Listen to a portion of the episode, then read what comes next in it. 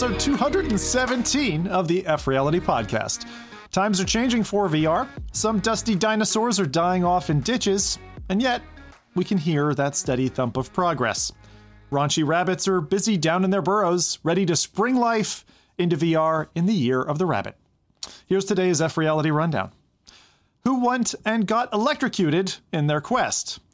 Unreal Tournament fans and V R Chat furries are about to clash in a deadly bloodbath. Sly Studio Shell Games stabbed the world in the back and made off with a million bucks. P S V R two's launch lineup is hot and ain't no squeaky desert bus. Microsoft came knocking, much like Death himself, but stayed for a cuppa. And then Netflix and Kill. Finally, a member of the Baja Men that was let loose on California, Jose's here to ask who let the dogs out and tell us what special chew toys we're getting in the form of V R game releases.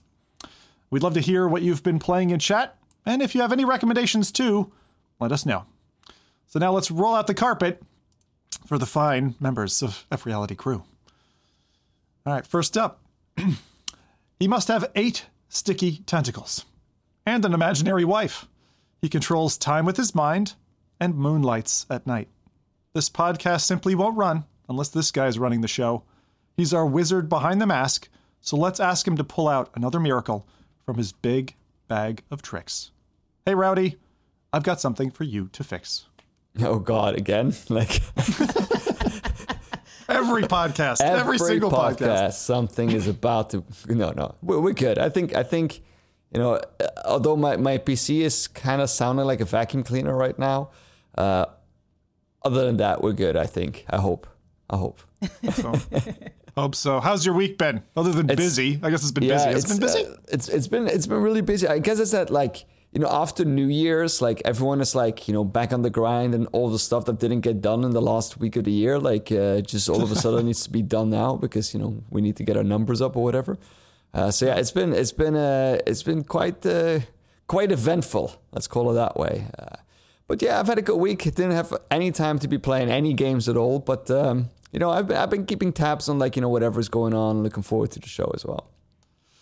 Can't wait! Can't wait! You reminded me of um, Jose's narcoleptic narcoleptic laptop uh, from the other day, and uh, also, of course, Adam also has. Now, look, I'm I'm giving you previews to to our other members, but hey, uh, we've got equipment that just wants to go offline for some reason. Oh, sometimes. Who's it going to be it's this week? O- who's, exactly, who's it going to be this week? I don't know. Speaking of that, let's move over to the queen of the screen that glints and is green. Uh, this gal turns TikTok into the scariest of scenes.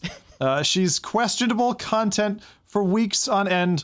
Ladies and gents, she's building an empire in ByteDance's database.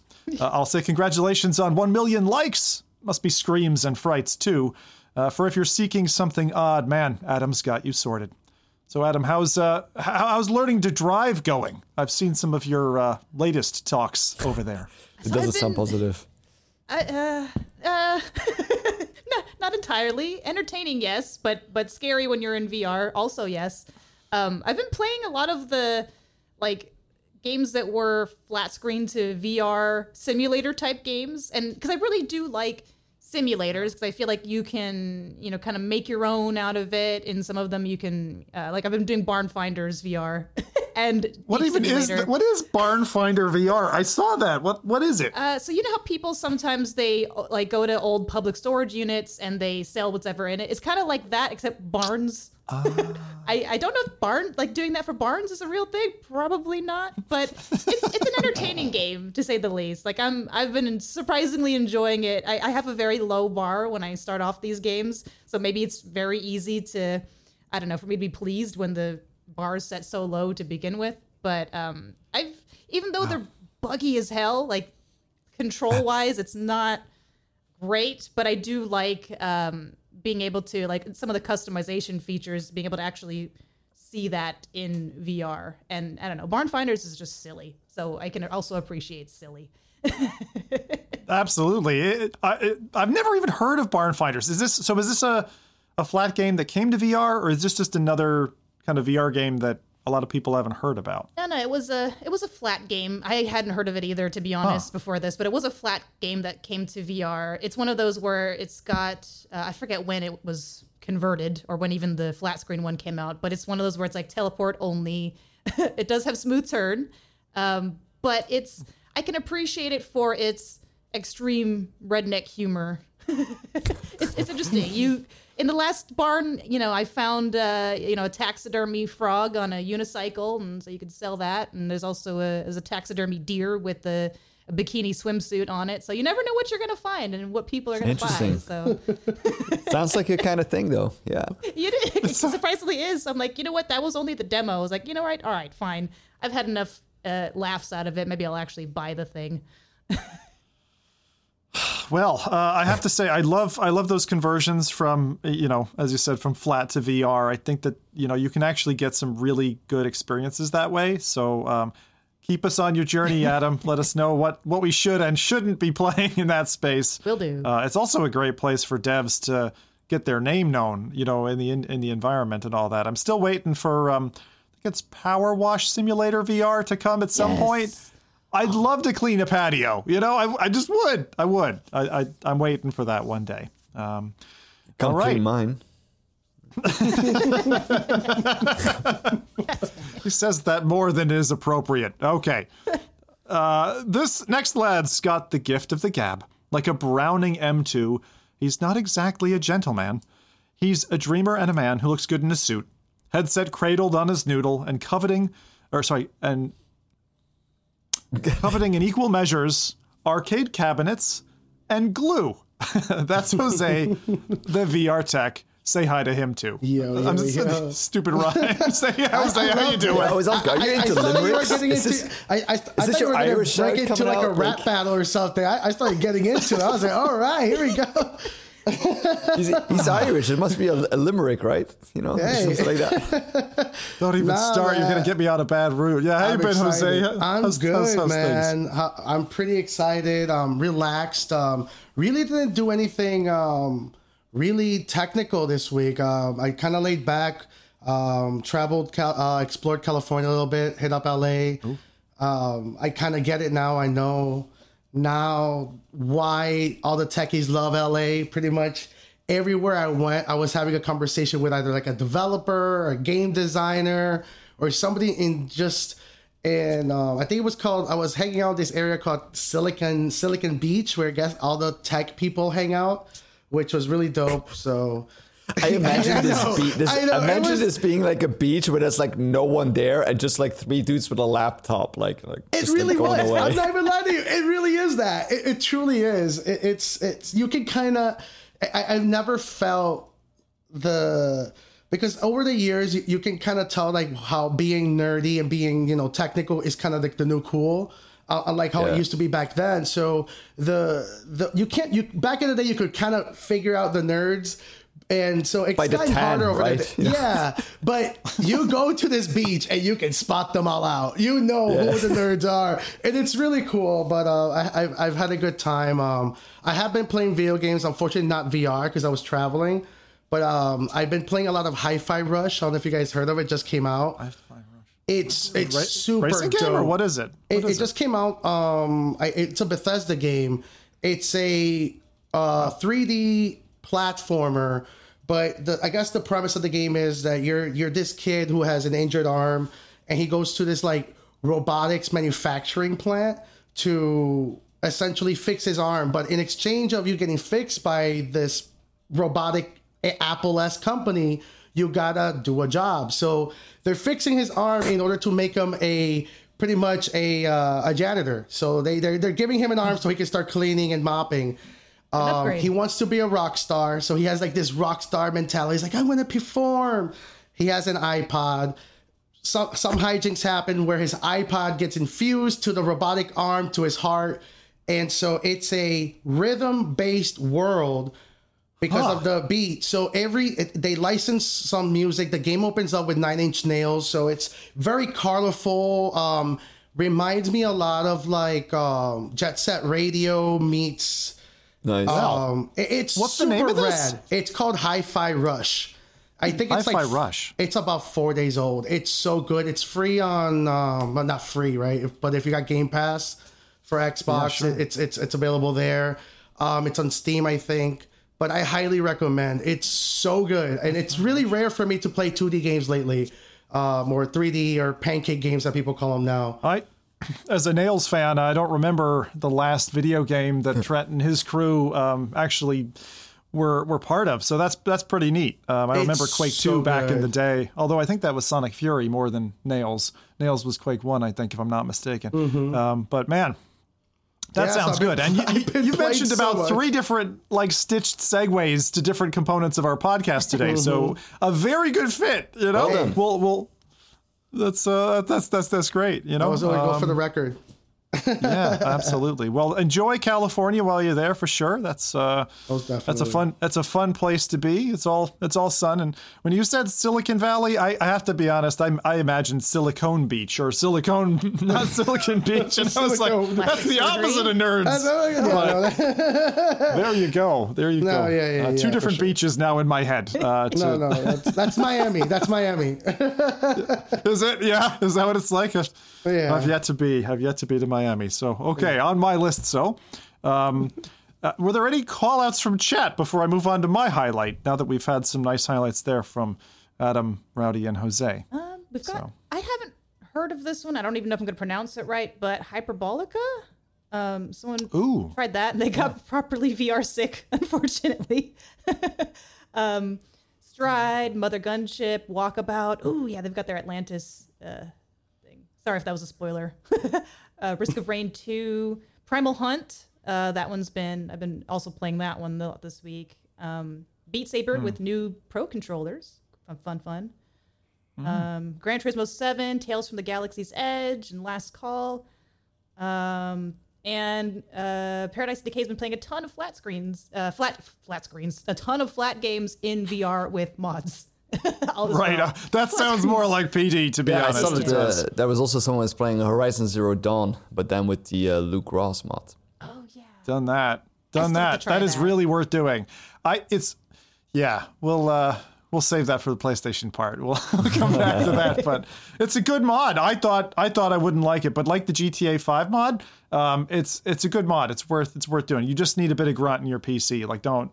I have a twenty eighty Super. Try it with something beefy like that, beefy or beefier, you know, thirty series or or forty series. Um, very good. Okay, so I'll give you my highlight. As usual, it's zombies. Uh, well, to some extent, anyway. One was one piece of that was uh, continuing in Saints and Sinners Chapter Two. And don't worry, Adam, no spoilers. I won't be saying mm. anything. Um, but then it was like it and collectibles and Horizon Zero Dawn. I'm trying to platinum that game. I've decided I'm going to go for what I call like a, a beautiful V R sandwich when it comes to Horizon. So I've got the first game that I've been playing through. I'm going to try and one hundred percent that. And then I play on P S V R two for late February, right? Get into Call of the Mountain, which I expect to be relatively short and maybe replayable. And then after that, uh, Forbidden West, which would be, that's that's my plan. That's my that's my Horizon sandwich because I've been enjoying that game loads. So that is India Horizon for you. Uh, yes. Oh God, this is going to become just an, an all dance. We need to bring Natey back with the sound effects, you know? No, absolutely not. Keep that, that board away from that man's hands. Um, but no, the, the pick I wanted to highlight, not necessarily a, a highlight, but I'll explain. It was kind of a highlight for me, uh, was uh, Roberta Williams and Colossal Cave was my pick for this podcast, just because it's such a different offering. Um, I wanted to talk about it just a little bit. Um, kind of mention what it's all about and also give some caveats to people who are thinking maybe jumping into that one. So uh, Colossal Cave launched on a number of platforms. It's a really, really old game that was reimagined uh, by this um, developer, uh, Roberta Williams and and her husband, um, that that really takes like an age-old click and point, drag and drop style adventure game um, and brings it into kind of modern day era. Um, I've got several V R bones to pick because when I saw it was land, landing, landing on Switch and, you know, consoles and P C and stuff all at the same time, and they said, and V R, I was like, huh, okay, how's mm. this going to go? And I expected to hate it. And I didn't hate it. Uh, I am a big fan of old, like, LucasArts style games. Really oh. enjoyed those. Day of the yes. Tentacle, for example, the old Indiana Jones games. Or, um, like, that um, kind of stuff. The Last Journey. Monkey Island. Monkey Island. Oh, The, I haven't played the, the Last Journey, wait, you know. Is it is it the Last Journey or the Long Journey? Called? You know, it's the, the Long, long journey. journey. I think it's the Long Journey. The Long Journey is long journey. a pretty yeah, recent yeah, yeah. game compared to those ones, but yeah, those yeah, are yeah. Oh man, I love that game. Classic games, Grey right? Matter. And so, is another one. Yeah, there's something about that that that genre, and I know that genre always wants to die for some reason. Like it'll get five years of love, yeah. and then it just evaporates, and then people try it again. Um, and so this, I was like, okay, come on, are they gonna make it? Is it going to work well? It's going to be terrible. I'll tell you, a few things were not good. Um, I'll start with the not good stuff so I can kind of end on a high note. But the locomotion was really weird. I'll call it Titanic locomotion, in that you had two different options. One was where you had to like hold grip, and kind of the grip run thing that you mentioned is there in Horizon, which was very, very odd. You'd look in a direction, you'd like run with your controllers, but it wasn't very smooth. And there was snap turn with that. And so I honestly felt nauseated by that. And I was like, okay. And that was the preferred V R locomotion option of Roberta Williams and tagged as such in the options menu. And I was like, okay, sorry, Roberta. No. Um, and then there was the more standard move where you could do smooth locomotion and all that. The problem was they have it bound in a really weird way. It doesn't take the direction of your controller. It doesn't take the direction of your head. Uh, so you can't just, for example, um, move in, in, a, in a direction smoothly um, and, and kind of continue following your head. What happens is when you pick a direction, you hold forward on the analog stick. That is now your compass north. And so if you're walking down a path or something, trying to kind of undulate around a path and meander, um, you end up getting like you end up holding left to go forward and stuff like that. Really weird. It's yeah, that sounds bizarre. Confusing. So their their locomotion system is broken. Uh, it's navigatable, but it's it's broken. The graphics are like, they're Quest level graphics, I'd say. So for a Quest user, you'd be like, ah, this is passable, right? They're fine. It's kind of quaint in a way because um, a lot of the stuff felt very hand carved. Um, water didn't look real, that type of stuff, right, was in there. But gameplay wise, I want to give them a couple of, of of pluses. First off, you got a kind of like an inventory system, kind of like in Myst games and stuff like that, where you're able to go through different objects. But one of the things I wanted to touch on was their map system was awesome. Really, really cool. Hand-drawn maps that as you explore from area to area, they kind of draw themselves, so to speak. Now you can either, if you're really, really old school, you could do that on pen and paper, right? But I recommend sticking with their recommendation, which is turn this thing on. And then you pop up a map, and the problem is in V R, it decides where it's going to stick. And it's going to stick maybe to your right flank or something, and then it'll always be over there, and it's not where you're looking. So you'll like press the map button, and you're like, where the heck is it? And you got to find, oh, it's over here. So you have to do a two hundred seventy degree turn to see it. But the maps themselves, and as you're kind of going down through the dungeons in the cave, were really cool, um, and the the feeling of exploration was neat. What the where the game suffers is, like most of this type of genre, is that the combination of items, and I remember a very specific puzzle from Monkey Island, where you needed to take a I know what uh, you're gonna say. sharp implement and a block of tofu and carve a mask to appease a volcano god, um, which I remember spending, I think it was three months, like bashing my head against the wall trying to beat that puzzle. It's as notorious. a kid. I, I was, it's notorious for that, because I remember the same one with like where you had to like uh, get a map of a guy's a back. Like who had a tattoo there, but he was like sunbathing, so you had to like make sure that he turned around first.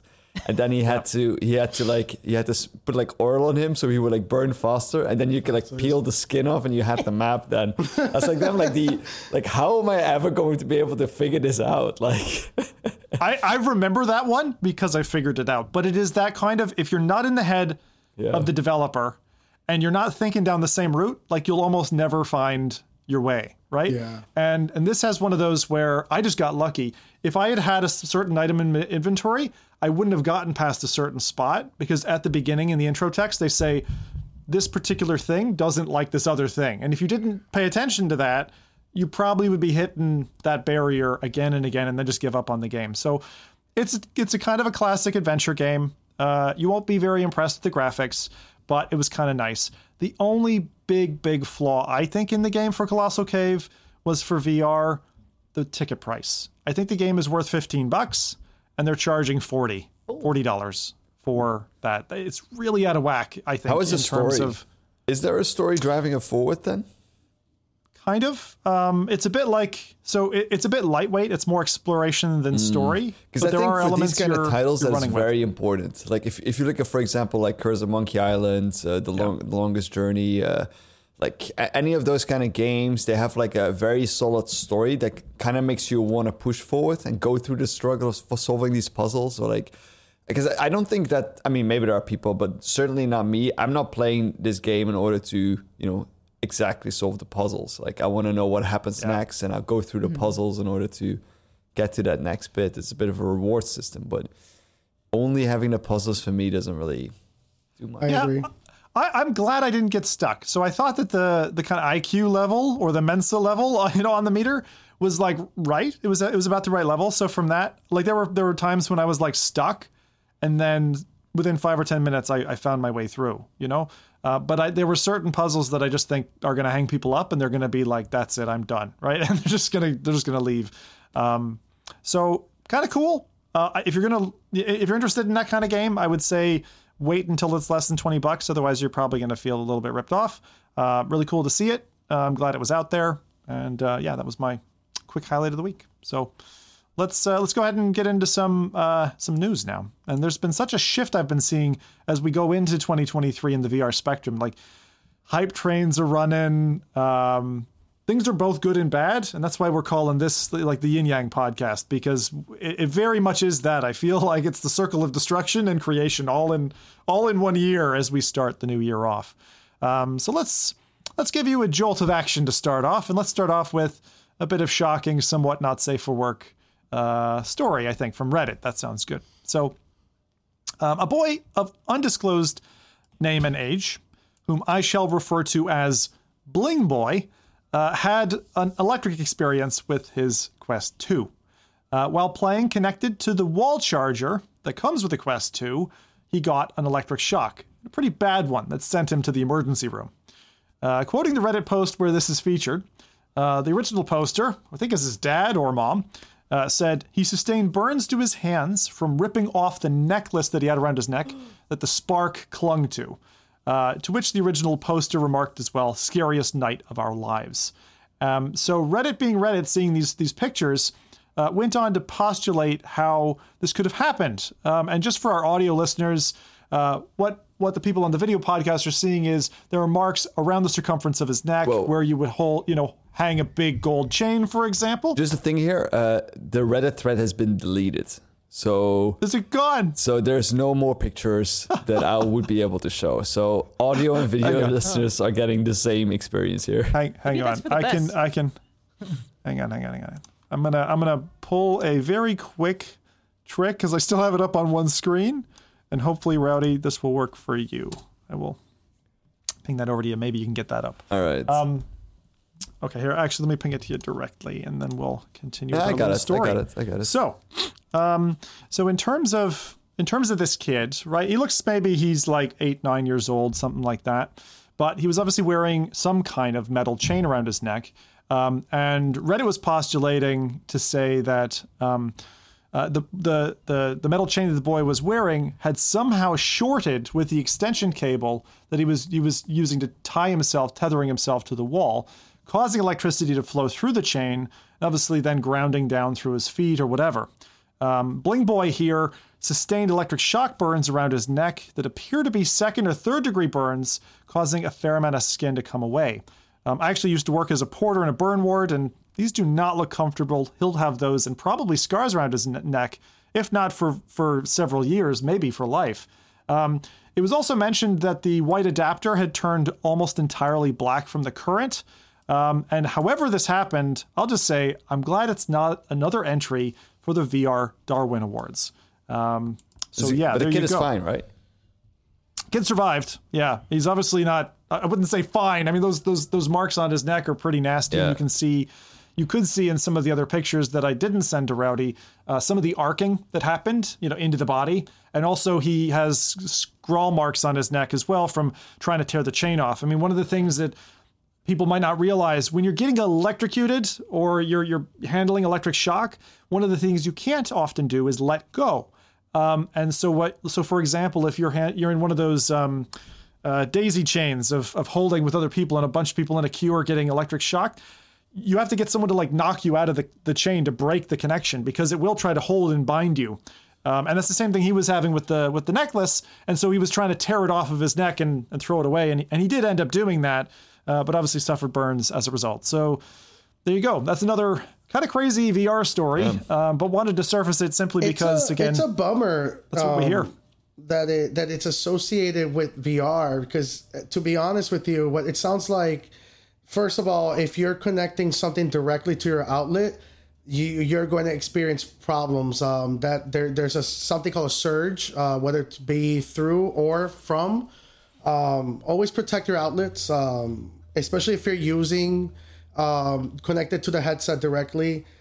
The I would have been able to like been like, okay, this is a V R related injury if the headset itself caused any shock, but it was one hundred percent on the no. necklace itself.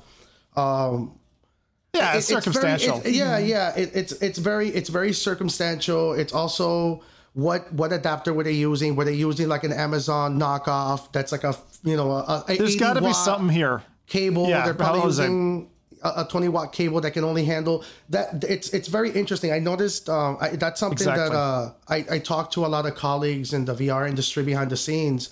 There's a huge issue with aftermarket cables, especially on Amazon. Yep. Be careful with the with the wall charger extension cables. Um, a cable that's rated for two hundred watts or more, and it's only twenty bucks.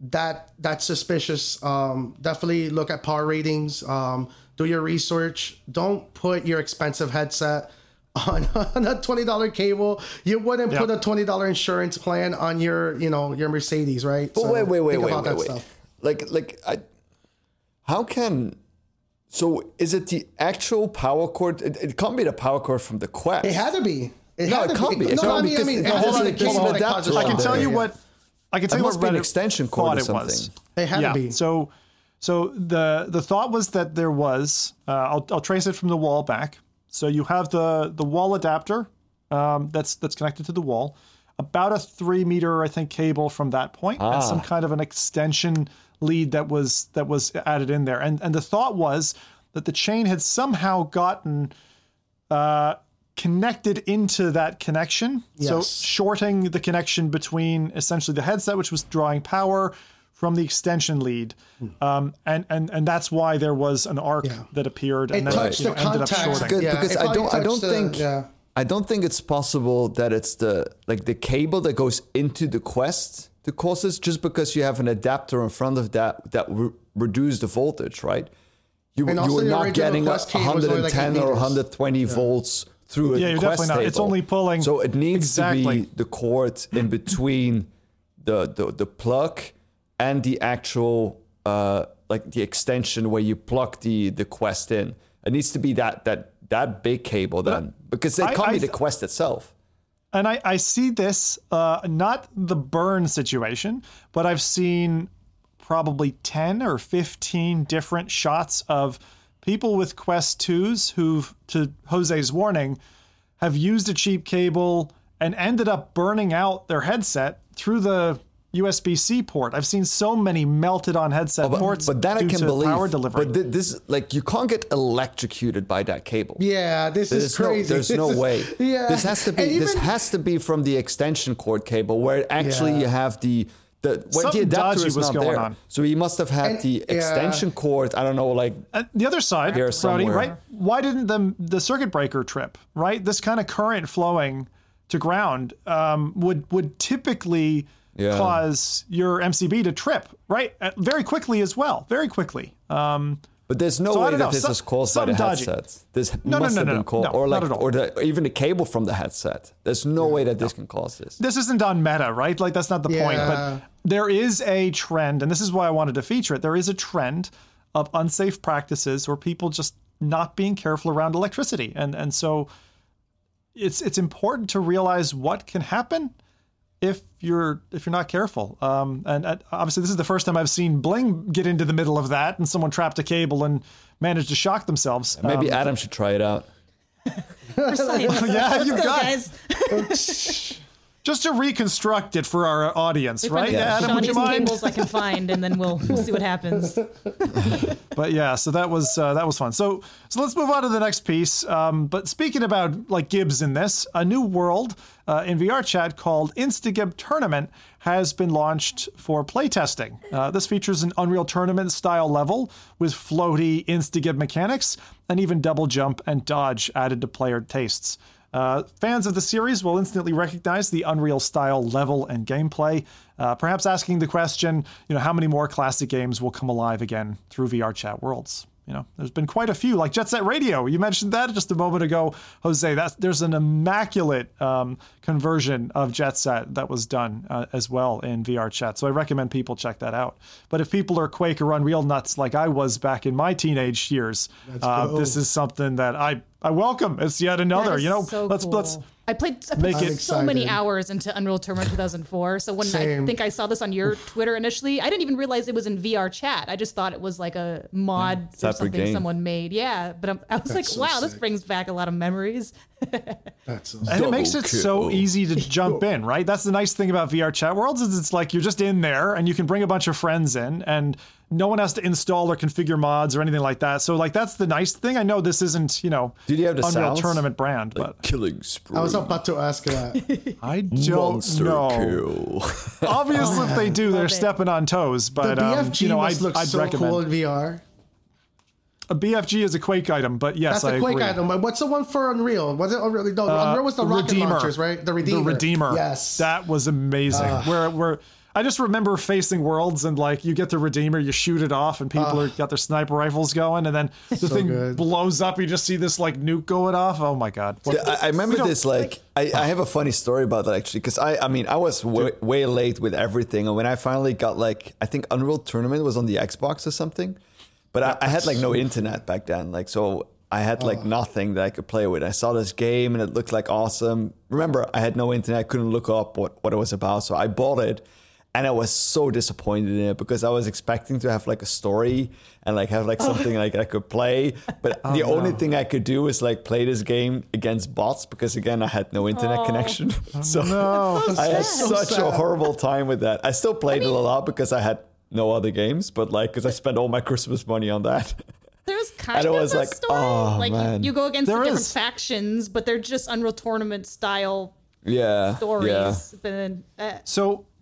If we're talking about the original Unreal Tournament, so not two thousand three or two thousand four, um, you did have, you had a bot-driven single player that led to if you beat the final guy, and I forget his name, he's like a, a robot almost, you'd unlock that that player character as like the... the crowning glory to then, if you're playing in multiplayer matches and you're playing as a robot, then it, it proves that you beat the single player. Uh. Uh, but it was bot matches. What you really wanted was Unreal. So Unreal, which came before Unreal Tournament or slightly around the same time, that had a great, uh, that had a really fantastic um, campaign. Kind of like Quake games, right? That had a proper campaign. And then there was another game. What was the Unreal game that came after Unreal Tournament? It had an amazing, like, black hole gun that you got just for the last level. It was infuriating. Are you talking it about Tribes? Like, no, it was an Unreal game. Uh, I, I, I'm forgetting the name of it, though. There was Unreal, um, Unreal Gold.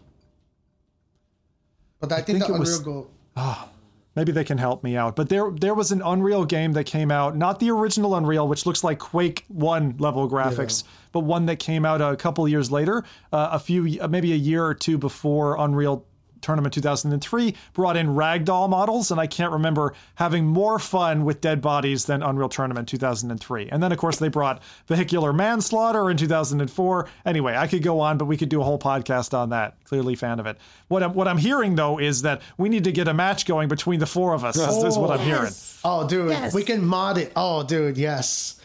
That's I'm all gonna, I remember from high school, just modding Unreal Tournament and, like, you know, everybody's, like, choosing, like, their favorite character. That that was V R Chat before V R Chat. I remember like having like oh, my yeah. own custom Homer Simpson oh, yeah. skin for, for my characters. Good stuff. I don't know if you can answer this, but do you know if you can use your own avatars in like your V R Chat avatar in with this map? I'm so going to assume that's a yes, because yeah. V R Chat worlds generally you can bring all your insane avatars so along with chaos. you. We should definitely. I, I'm so down for a, a meetup in V R chat.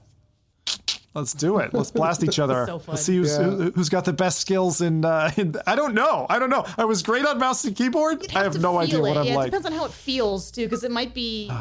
You know, I don't, I don't know. I, yeah, I'd have to try it. Might rip your stomach out, is what you're saying. Well, it might. It might. I don't know, but that it, there's something. It took me a long time after playing Unreal Tournament to in other games to not just spam spacebar all the time. Like that game made me just jump all the time for everything for no reason. And so when it came to more realistic games like Call of Duty, like oh you can't do that, it's stupid. Yeah, you feel like you're you feel like someone took a nail gun to your feet and you're just stuck in the floor. You know, you're like yeah. I want a bunny hop. I want a bunny hop. Exactly the same with Quake. If you've ever watched competitive Quake, it's insane the. The fluidity of just jumping, yeah. of just bunny hopping around the entire level. Um, so there you go. That's a bit of a splash from the past. And and hey, while we're talking kind of indie stuff, let's go ahead and talk about indie success, because I am a firm believer that indie successes are the best. Um, uh, core gameplay-driven social experiences. So we got news that Among Us uh, sold a million units. I mean, it's only been out for like two months, and they've sold a million units already, saying that, you know, anyone who thought... Um, that Among Us maybe wouldn't sell so well because maybe that's, you know, just not as hot as it used to be. In fact, they, they did a pretty good job. Sorry, Among Us V R, I should should qualify that. So that's Shell Games. Great, great win for them. Uh, I'm very happy because Shell Games is one of those original studios that continues to bring us great titles, things like I Expect You to Die. Um, and I just want to continue to allow them to invest in great V R. I think they're one of the best.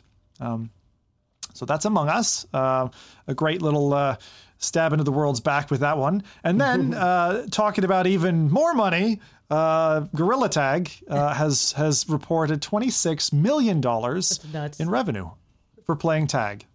You I know, expected um, more, but that's... Yeah. It, it's only started, man. Mm-hmm. It, Jose, I think they're they're the modern-day Beat Saber. From the moment I saw them have the, the store in-game and all the cosmetics and things, like it was just...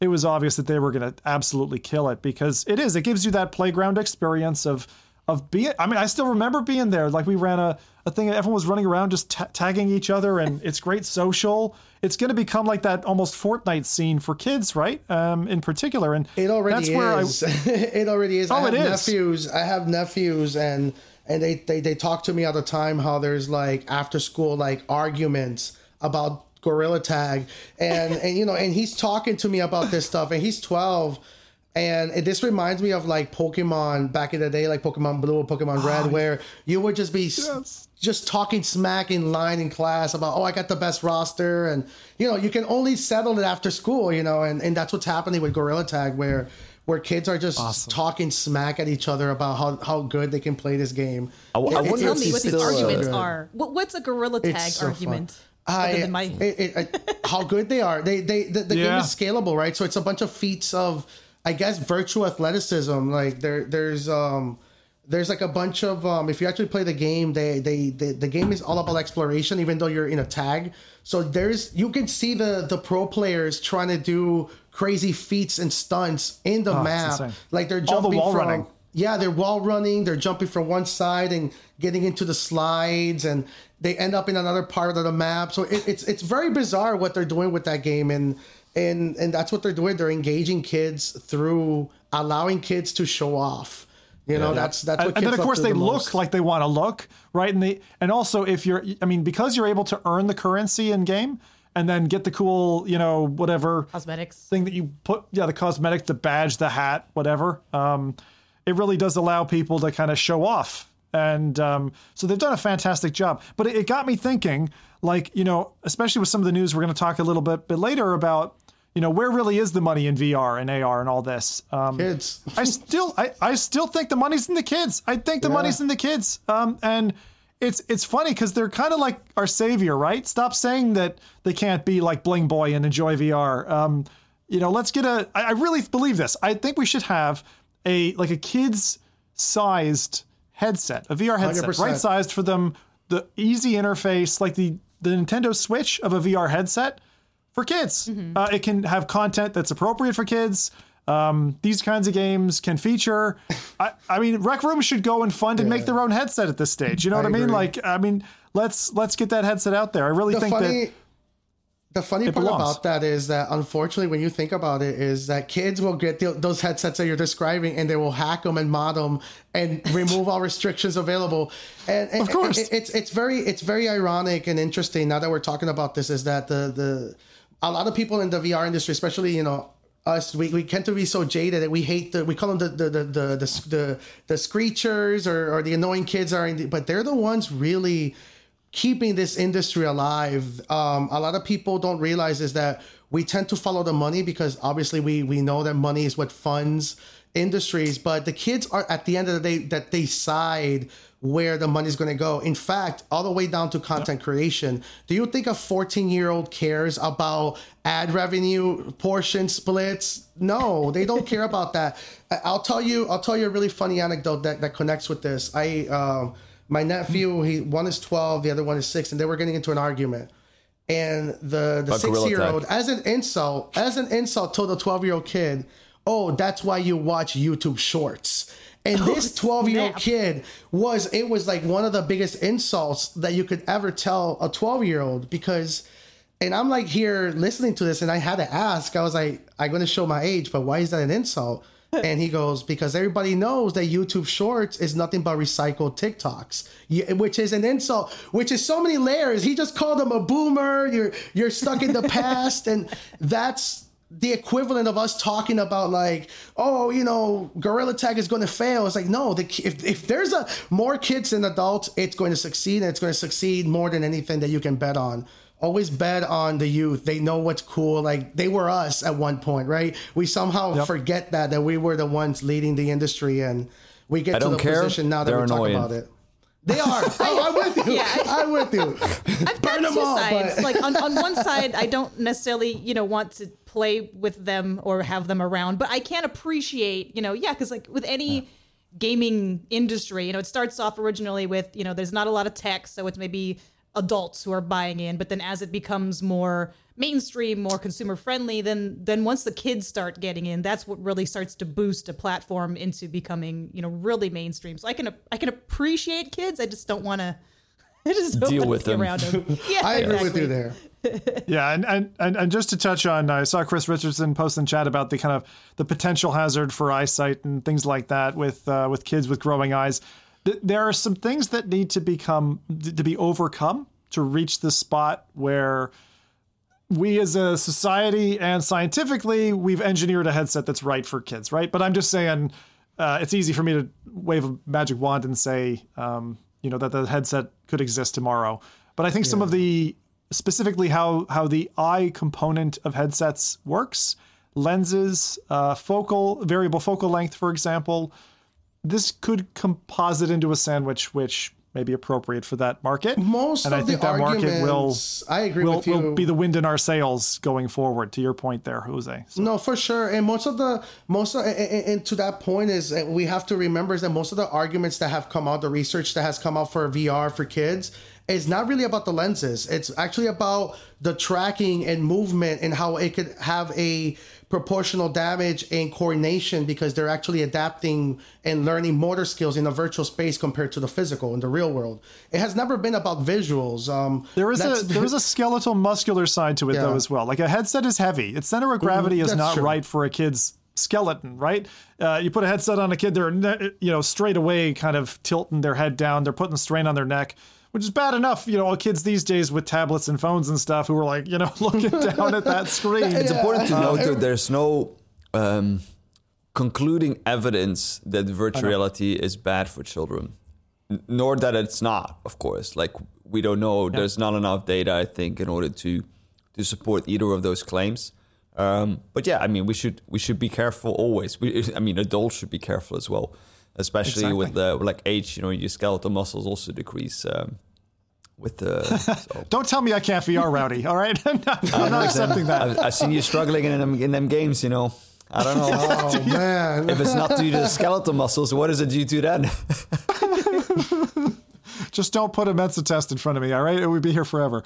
Um, right. So that's that. We've got V R for kids headset at some point. Be good in the future. Um, With that, let's let's flip over to, to the kind of, again, a little bit of the hype train here, uh, which I always, I always, I always worry about touching on these things on podcasts because you're only inflating a message that's already just um, uh, hot air to some extent. But let's go there. Uh, so Marcus Kane, who you might remember, um, who who assisted, uh, sadly, it's Bradley in, in rendering some models uh, for Quest Pro and other things in the past that have been pretty on the money, uh, has now popped out two new renders, one for Quest three and one for Apple Reality. So let's talk Quest three to start off with. Uh, this Quest three render, or as I like to say, the ugliest headset child V R ever, has ever known. Um, it's got the same ear-slicing cloth headband as Quest two. It's got an integrated into the arm U S B C port. Um, and again, I'm just thinking about all those melted U S B jacks that I've seen. It's got a three point five millimeter jack on the opposite side. So now those are kind of composited into the headband. Pancake lenses, that's of no surprise to anybody. Smaller form factor for the actual headset itself. And the thing that I just can't stand is the Bane-like front end with these three black vertical oblong panes for the pass-through cameras, which again in this configuration is oftentimes one R G B and two, you know, uh, two plus two uh, black and whites in there. So it's going to have, you know, better panels, comfort, Uh, better screen, so we get better darks and stuff, lighter weight, travel better, all that kind of stuff. Does look like a winning model, aside from the actual look of this thing. It looks ugly, in my opinion. Um, but that's Quest three. We know it's coming this year, or is said to be coming this year. Meta said that themselves. Again, the price range somewhere between, I think, three hundred dollars and five hundred dollars. Uh, so it could be a good replacement for your Quest two if yours is aging, like mine certainly is, uh, or if you were recently, you know, thrown out with the bathwater and you're still on a Quest one. Um, so there you go. Um, that's Quest three. What are your thoughts, guys, uh, on this, uh, on this new render? I don't know. I kind of wish that those three oblong things would like light up. I think that would be cool. Ooh. Do they have a function? Would, like, like are, they, are the cameras all in all three of them, or are they just to differentiate Quest two from yeah. Quest three, like for cosmetic? I think purposes? It's to get better depth. Down, mm. down the middle, you have the central R G B camera, mm-hmm. and you have the tracking cameras on the two sides, and then oh, okay, like so, that. You know, yeah, yeah. So, so just like you know, the Quest Pro works, right? So you've got most headsets, and Jose talked about this something on the last podcast. The reference design looks almost exactly like this. They've just decided to keep the call them translucent or transparent panes, um, which is allowing the cameras to see out. Black. I've actually seen it. Someone mocked up, like in Photoshop, a white version of this, and it looks ten times better. Um, okay. But Rowdy's idea of having them bling up, like, addresses something that I'm missing. I miss the original Rift, the original, um, sorry, D K two that I had, which would, on Logitech webcams, glow this lovely purple sheen. Then we got P S V R one, which had blue lights in the dark, and then you had the Move controller, so that all lit up. Where's our blinging lights? We don't have blinging lights on headsets anymore, so... Uh, They Browdy, need, they need a tech that. designer. They need, they, they, uh, you can tell that uh, Meta and all these companies are kind of focusing right now on actually just streamlining a product and not really the, the visuals.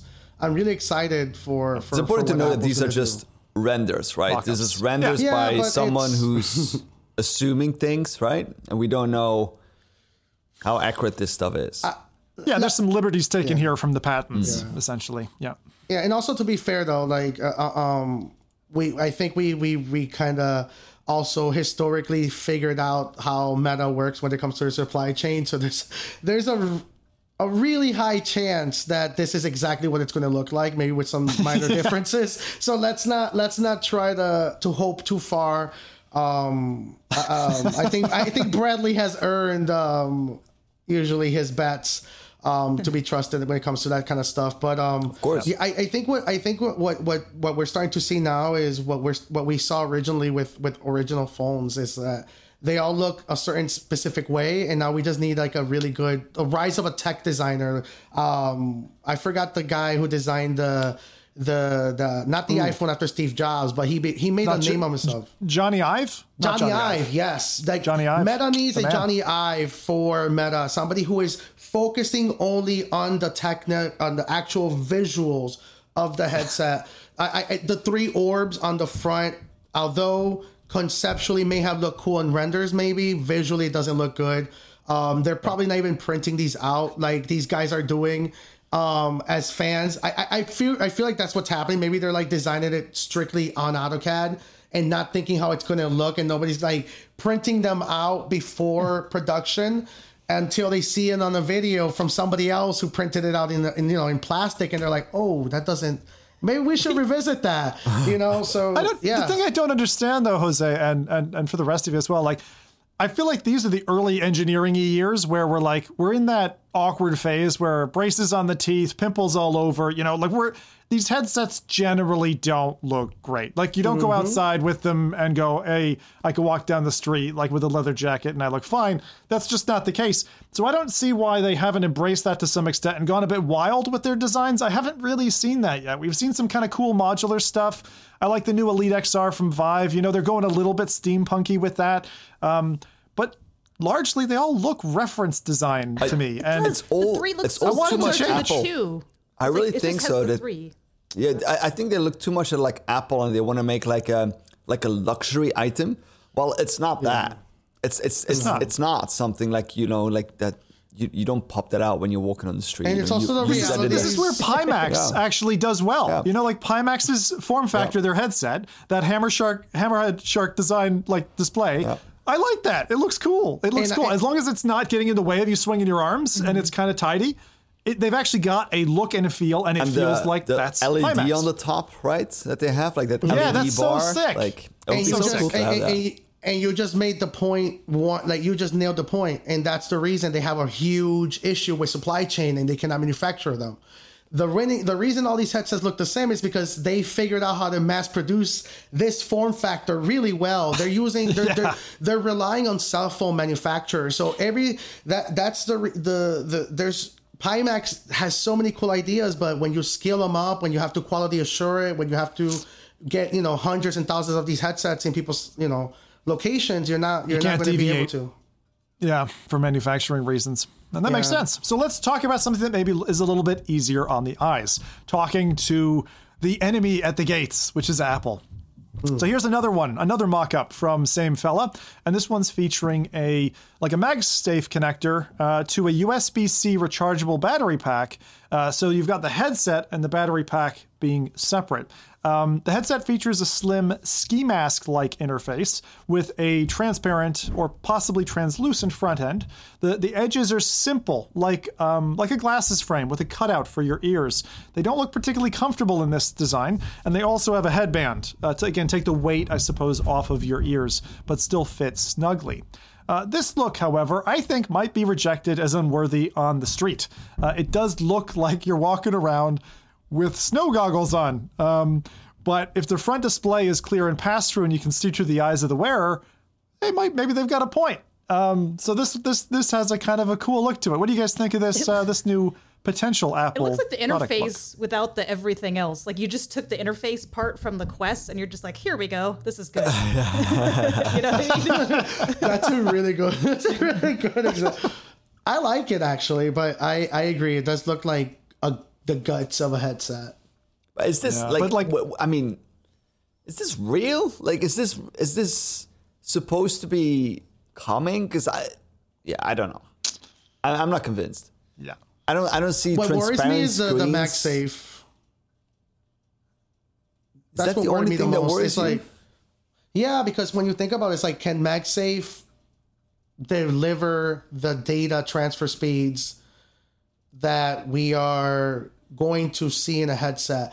And if so, can you reliably have any kind of motion in V R? Are there are are there based on that, you can't really do much motion. You can't run with it. They're not really looking at fitness then. But you, you I, don't I, think I just, that like having transparent that, screens and no lenses that that is something that, that Apple is at right now. That the, that's what they're working with. To come out with a with a device with transparent screens, no lenses, at least as far as I can tell, right?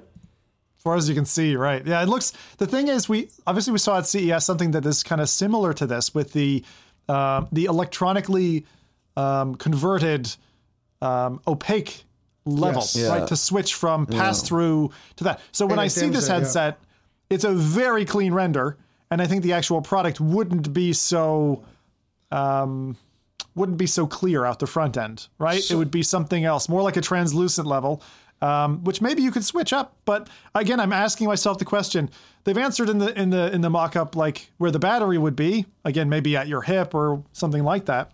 I'm going to be careful I honestly don't, how, I, how I mention don't like this. That. But um, because this is like very high, like high industry stuff, and I don't want to mention the people. But I remember a few years ago, I got a demo of, it was a hardware demo of a diopter that looks a lot like the crown for an Apple Watch. And they were, it was pretty much dimming in the, the world in and out visually. Huh. Um, and it, and they were talking about, it was using electric charges to pretty much dim the screens, which is what we saw a lot of at C E S. But yeah. this company was doing this about three to four years ago, and that company got acquired by Apple. But, but, but, this, so, but that's the other way around, right? Because that's looking outwards. Because the way that I see this, this is looking no, inwards. It, it's that both. They're transparent. It, it, it's okay. absolutely both. It's, it's because it's, you're dimming the actual lens itself, so yeah. the screen right. goes just straight, turns into sunglasses essentially. Oh, huh. And and so that's so like that form factor isn't too far off. The the the, the trouble no, that I have not. is, I. I, I, again, do you see someone walking down the street in San Francisco or something? Yes. Wearing these. Yes. I've been to L A. Bro, and, we and that wear, becoming the, a we, norm. We The norm is now Maybe. where, like, a ski masks are actually a thing. Um, That's actually an, uh, uh, no way. in I, urban I, streetwear. I, that is an accessory. Um, yeah, man. We, we, so what kind yeah, of tag are you it, hiding you in that ski it. mask? Oh, I, a few, but ski mask. Um, I, I forgot. There's a few rappers that, that really put it on. They they they do like the, the ski masks. So it is actually a, an accessory. So, and especially after going to L A, I can tell you unequivocally, you will see these in the street. If they're if they're public available, you will see them. Like I saw people wearing like swimsuits with like overall like just winter coats, and that's fashion here. In L A, so uh, you or will homeless see these. Or a homeless person. You, you really don't know. You really don't know. But it, it's it, it's uh, either worth a million bucks or nothing. That's or what I wear on a Sunday when That's I stay at home. You know. oh, oh geez. All right. A, so anyway, yeah, dude. This is the fluff spot. Anyone else got any comments? Otherwise, I'm taking us to P S V R two then. Eh. All right. I'm, I'm not, P S V R I'm not two, too convinced so. with this. I'll see it when I see it. Yeah. Apple's been, it's just, we keep hearing about Apple, yeah. about Apple, you know, for like six, how many years now, Rowdy? Like, how many years have we talked about like them? Since the start of the like, podcast. When it finally happens, that's fine. But I think like Rowdy, I'm I'm jaded now. I'm like, I'll, when it actually gets announced at a keynote, then I'll be interested. Yeah. But until the, and even then, I don't know if I will be because it's Apple ecosystem, probably not gamer centric. Um, will I even want it, you know, is the question. And then will I be able to afford it? Those, all those questions. So let's, uh, let's, let's move on to something that we know is coming, is relatively affordable and has plenty of hype behind it. So, uh, as you might've been seeing, uh, on, on the web in general, P S V R two is garnering a lot of attention. Um, and I can say that that's for good reason as well. Shortly after our last podcast, uh, Sony came out with news of an additional twelve games coming to P S V R two, uh, making the launch uh, month window of thirty plus titles. Um, and so there is a lot of solid content coming our way. In particular, if you are brand new to V R, uh, or even if you've just been stewing in P S V R one's square pixel gumbo, uh, you should be very happy because um, there's a there's just a lot of value here and many, many hours to, uh, you know, satisfy your your spring and summer coming up. So here's a rundown of games coming in the launch window that were only just announced in this kind of second exposure of games. Uh, Kayak V R, Pavlov, Puzzling Places, Song in the Smoke, Synth Riders, Thumper, N F L Pro Era, What the Bat, Res Infinite, Tetris Effect Connected, Creed, that's the boxing one, uh, The Last Clockwinder, and of course we also had, as we mentioned on the last podcast, Gran Turismo seven as the thirteenth in that package. Um, so I wanted to touch on a couple of these. Um, there are some that are also, you know, brand new uh, that have been mentioned that we haven't seen in V R before. So let's start off with, for example, Before Your Eyes. Now, this is a really interesting kind of piece. This is coming to V R, P S V R uh, exclusive, P S V R two exclusive, uh, and it's blink controlled. It's basically about an interactive afterlife where every time you blink, some piece of the game advances, um, and you're controlling the story with your own eyes. It's got a really unique kind of art style. It reminds me of the days of Quill and um, the original Oculus Studios that originated a lot of kind of like art pieces that were experiential in nature. And so for somebody looking for something a little bit different, um, I think that I, I, think, know, before I think your eyes stuff is an like this is what game. V R needs to do more. It needs to explore the technology instead of like just going back to like, you know, I mean, yes, we need to we need the big guys to jump on and create big titles, but like stuff that is different, that uses the technology that we have at hand, that being like with your hands, being you know, with your eyes, you know, whatever it is, like that it uses that more. I really think that V R should do that more.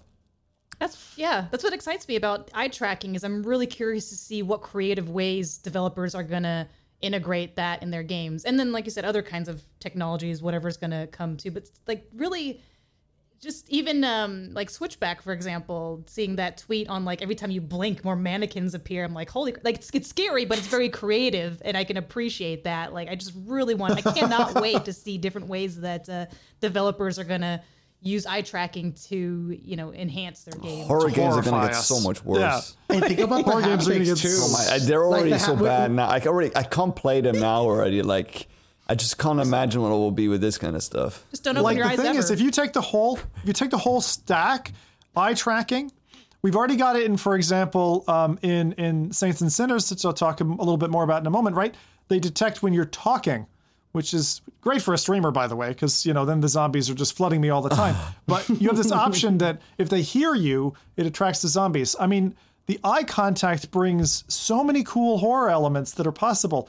It also, unfortunately, is such an easy shortcut for people who before relied on jump scares to just be like, I'm going to terrify him or her every time they open their eyes, you know, or and and so I, I worry that designers who aren't as mature are going to abuse that and numb that when I'd prefer it be left for something a little bit better designed. You know, like use it, use that information, but please don't release a V R horror game where every time I open my eyes or blink, you know. I mean, they could do it. I just won't play something it. Something jumps in my face. They can, they can make fifteen of those. I just won't play any of them, you know. Uh, yeah. Yeah. Well, it's kind of like some of us like horror. Like horror games now where it's like, oh, I wonder what's going to happen when I open this door or this drawer. Like it becomes so overused that you kind of, it's predictable. But then there are those yeah. shining beacons of horror games where you're like, wow, they actually, you can appreciate them because they did something different with it. And you can also insane. play around with the eye tracking, right? Now, it's not just blinking. You can also like have something render yeah. away from where you're staring at, which will be even scarier oh, when you God. think about it. If you're staring right and you look to your left and something pops out, that and it just starts fading away from your eyes, like that. Uh, and also like the haptics, you know, okay. to kind of make you look a certain way to mess with you. Oh, I can't wait. That's the thing, the signaling, and when they can use it in a, in a way that not if they're constructing candy, but they're making a dessert, like to make the environment, to make you feel a certain way, to control your emotions, right? The haptics on the face. That's a great point, Jose, because those things all blended together could make you feel this great sense of unease, right? Now, that's just horror, right? That's just horror. Um, I think there's so much that can that can be done with this. I'm just really excited. So let's let's go into some more of these uh, titles, because some of them look amazing, right? Speaking of amazing looking games, um, and Adam, you talked about this one before, Kayak, right? Kayak V R, uh, the oh, good. breathtaking visuals of just the water. Um, I think that's going to be the demo choice for a lot of people once they've done it. Like, what are you going to show grandma or grandpa or, you know, your cousin? Throw them in kayak for five minutes? They're going to be so... Jesus. I don't know. Do you have, like, a good horror V R, like, with the eye stuff already out there? It is funny. I from demoing V R, you have two types. Some people, like, want to take it easy, and some people are like, hit me with all you've got, baby. I want the intense experience. Um, but normally that second group tends to regret it.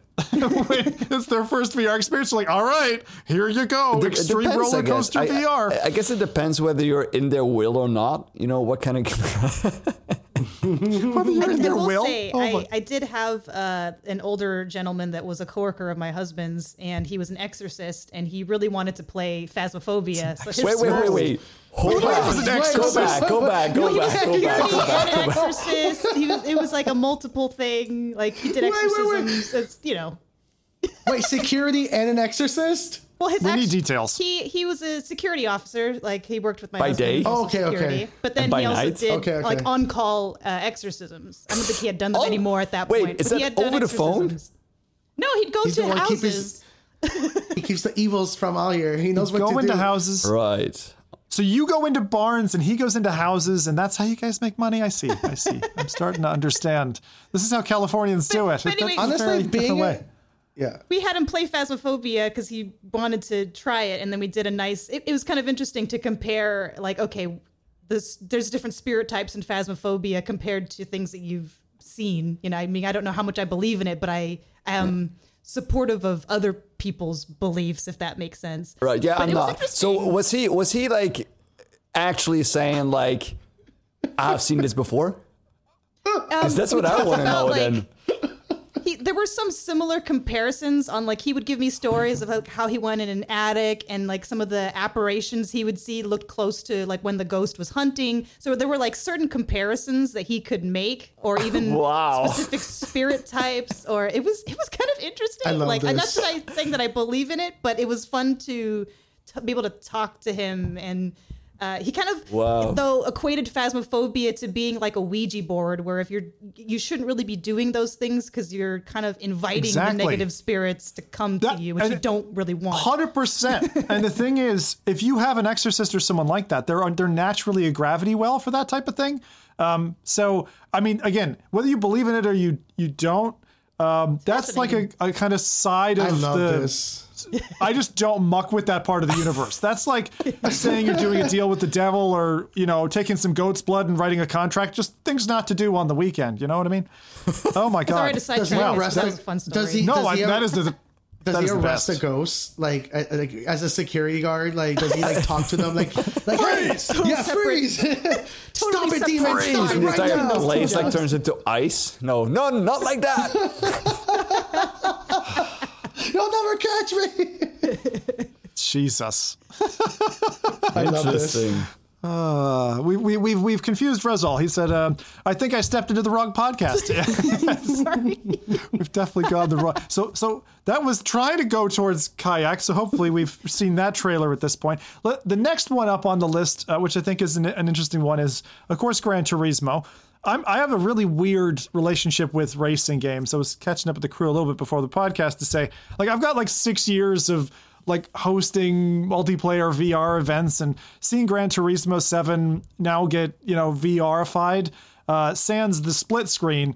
It just, it's got such nice details that it just might draw me back in. But like, I don't know, man. I, I know a lot of people are really excited to race with others, and thank God we're not, it's not Drive Club two, because Drive Club was horrible at the start of, of, of P S V R's launch. So this launch, uh, I, I get it that people initially thought, ah, it looks a little bit weak or frail. But now with all these additional titles added, I, I feel that it's like the complete opposite. This feels like a killer lineup uh, now. Like, I mean, and there's more to come. Sony have said there's actually even more coming. So let me keep going, because there's more stuff coming. Um, we already know Horizon and stuff like that. Uh, The Last Clockwinder, of course, Rowdy's Game of the Year from last year as well. That's coming. Um, but but how these titles are also, you know, integrating the the sense controller, the haptics, uh, the eye tracking is really neat. So I'll touch on some of those details. So take No Man's Sky, for example. The P S V R one game was, it ran smooth because of Sony's wonderful quality assurance, right? And and their standards being very high. Um, I've, I've, I used to hear all kinds of things from V R devs about, you know, I could pass the Oculus Store requirements, I could pass Steam, but Sony's beating me up. Um, and I don't expect that has changed with Japanese standards now. So um, No Man's Sky looking the part, you know, now that you've got the raw horsepower needed to make the game, plus all the D L Cs in there that they've launched that add just so much more to the game, you could just get lost in that game for a couple of months of your life. You know what I mean? Uh, so that's one. But then what about things like heavy hitters like Pavlov? Pavlov, Rowdy. I mean, you and Pavlov practically were wed at one point. Uh, it's an F P S shooter indie darling, isn't it? And for sure, it's bringing back stuff that they shipped in that game that I don't think that we've even touched on. The World War Two aspects of the game, uh, which included a three crew member tank that you drive, each with separate roles. It's also, they're also bringing Trouble in Terrorist Town. So, like, that's a full, enriched F P S experience that's coming. Um, it doesn't have cross-play, just to be clear, with Pavlov Shack, the kind of cut-down, stripped-down Quest version. But this is the P C V R um, equivalent being ported to P S V R two. Um, and it will have cross-play with P C. So tell me that game's not going to do great on a console with console gamers. I think that's going to going to absolutely kill. Yeah. And then you're getting like a whole run of free upgrades, things like Pistol Whip and um, a big favorite of mine, Puzzling Places. So if you're more into, you know, I've had a hard day, I don't want to play Pavlov for two hours, but I want to kind of chill out. You've got the awesome, you know, sonic ambience of Puzzling Places, a game where you're putting together three D geometry of scanned environments, churches and beaches and buildings, oh my, and you're getting, you know, eye control for puzzle selection and all that in these games. And that, again, this is getting a free upgrade. They already had the game on P S V R one. Great. You've got it now on P S V R two in your launch library. Um, there is just so much value coming our way with these titles. And I know it would break the bank to buy all of them. Uh, but I can tell you that there are going to be some gamers who get into this and I think go down that road. Um, before I keep going, because there's another half of them that I want to talk some basic details about. Um, what are you guys looking forward to, you know, P S V R two wise? Like, what's the thing that's got you excited? I, well, first off, I'm a little bit on the different end of the spectrum. I feel like a lot of these titles are things that we've already seen. And it's kind of like... And I get it, of course, because they're the most popular titles that we've seen on platforms such as Quest that are now being ported to P S V R. But I don't know if this is enough for, for example, convincing people with a Quest to also get a P S V R. I'm sure that it can convince people mm-hmm. who have a PlayStation and say, like, okay, yes, I've seen these games being played on a Quest. And but as in terms of competition, I am not... I am not convinced that this will convince people to trade their Quest for a P S V R. Mm. And looking at the Especially lineup, with Quest three on the horizon, right? Yes, so that's, exactly. So yeah. we, we, I mean, there's a few of the games, of course, like like Horizon Zero Dawn, like, uh, like that are being, you know, exclusive to the PlayStation V R. But I don't see enough of that stuff in order for me to really tie into this specific ecosystem. Um, so I'm a little bit, yeah, I don't know. Um, I was expecting more from the lineup, to be honest. Hmm. Other for me, for me, I will have to say, like, what I worry about the most is, I, I agree with you, Rowdy, because I, I want to say, man, there's nothing competitive from like a title perspective, mm. but from a multiplayer perspective, content creation perspective, yes. I think that that's. Uh, I think what, what's going to set PlayStation V R two ahead visually from the race is that I think we're going to see way more V R content being made on a P S V R two, unlike the, the Quest. And also way more communities, V R communities being born because of P S V R two compared to the Quest. Um, if you look at their the, the social aspect of Oculus or Quest or however people want to call it, it's terrible. Um I, I get notifications all the time that says, you have accepted this friend request. I was like, I don't remember hitting accept. What do you mean? Like when, when, so there's a lot of, there's weird tools that they don't really care about how you're interacting with people. Um, mm. Also multiplayer experiences, like the processing capabilities of the Quest uh, two at the moment don't really allow for really good multiplayer. It's always mm. asynchronous multiplayer experiences. Nothing that could really deliver P C V R multiplayer experiences um, where the P S V R two is going to uh, deliver. Um, I think that's going to be the dif- the differentiator. But, I don't really think it's titles. But what what I what I mean is like if you if you look at, for example, the the Xbox battle versus the PlayStation battle has been going on, like that con- console war. That's all. That's always been very much driven by the content that they produce on specific platforms. People yeah. buy an Xbox I because disagree. They want to play Gears of War, Halo, or they want to play Halo, it was, whatever. It, it, it's nah, it, it, it, that's superficial because when you think about it, I, I agree with you. But when you look at it, I revisit those thoughts. It was really about the culture and community that you're defending. Halo, I don't know. Halo created a culture community. It wasn't really about the game. It was a fun game, but when you look at it, it was the people that were Xbox players. You had all your friends on Xbox, and you were trying to convince all the PlayStation guys to come over, and vice versa. Where I don't think that's Halo. An issue with V R, but yeah, to play Halo, yeah, but like, it's a community. Well, I, I, I don't because if, they, if, for example, PlayStation would have released Halo on the yeah. same platform, then you wouldn't have cared then that they were on PlayStation, they were on Xbox. You would have just like you know if you could do cross-console playing, then it doesn't matter what they are. But I think a lot of people bought specific consoles because of, because of specific series that they're interested in. I know, for example, I had a friend of mine who was very, he said, I will never buy a PlayStation because PlayStation doesn't do shooters well. And back in the day, that, that was the case. You know, Xbox was very yeah. shooter-oriented. You had Halo, Gears of War, you have all of these kind of things. And PlayStation Live, had more like, and that's you know, what I the mean. Japanese it's the R P G, like, you know, different kind of simulators. It was a very different kind of style of like the way of games that they're mm. releasing. So community I'm, tools. That's what I'm saying. You're describing community tools. Xbox Live was the layer that did all of that. It's what made the Xbox worth defending. And that's what I'm saying is that currently the Oculus platform isn't focusing on community tools. But I mean, they and, existed and before. Tool, yeah. They existed before there was even mention of like anything social, right? Uh, you know, they had.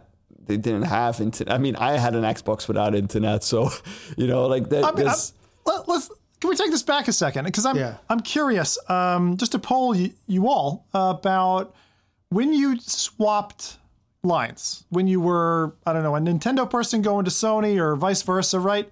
When you made a console switch, in the same way a couple years ago, Rowdy, that you know I went away from Apple and I became an Android user. Um, when you made that change, what caused you to change? Community.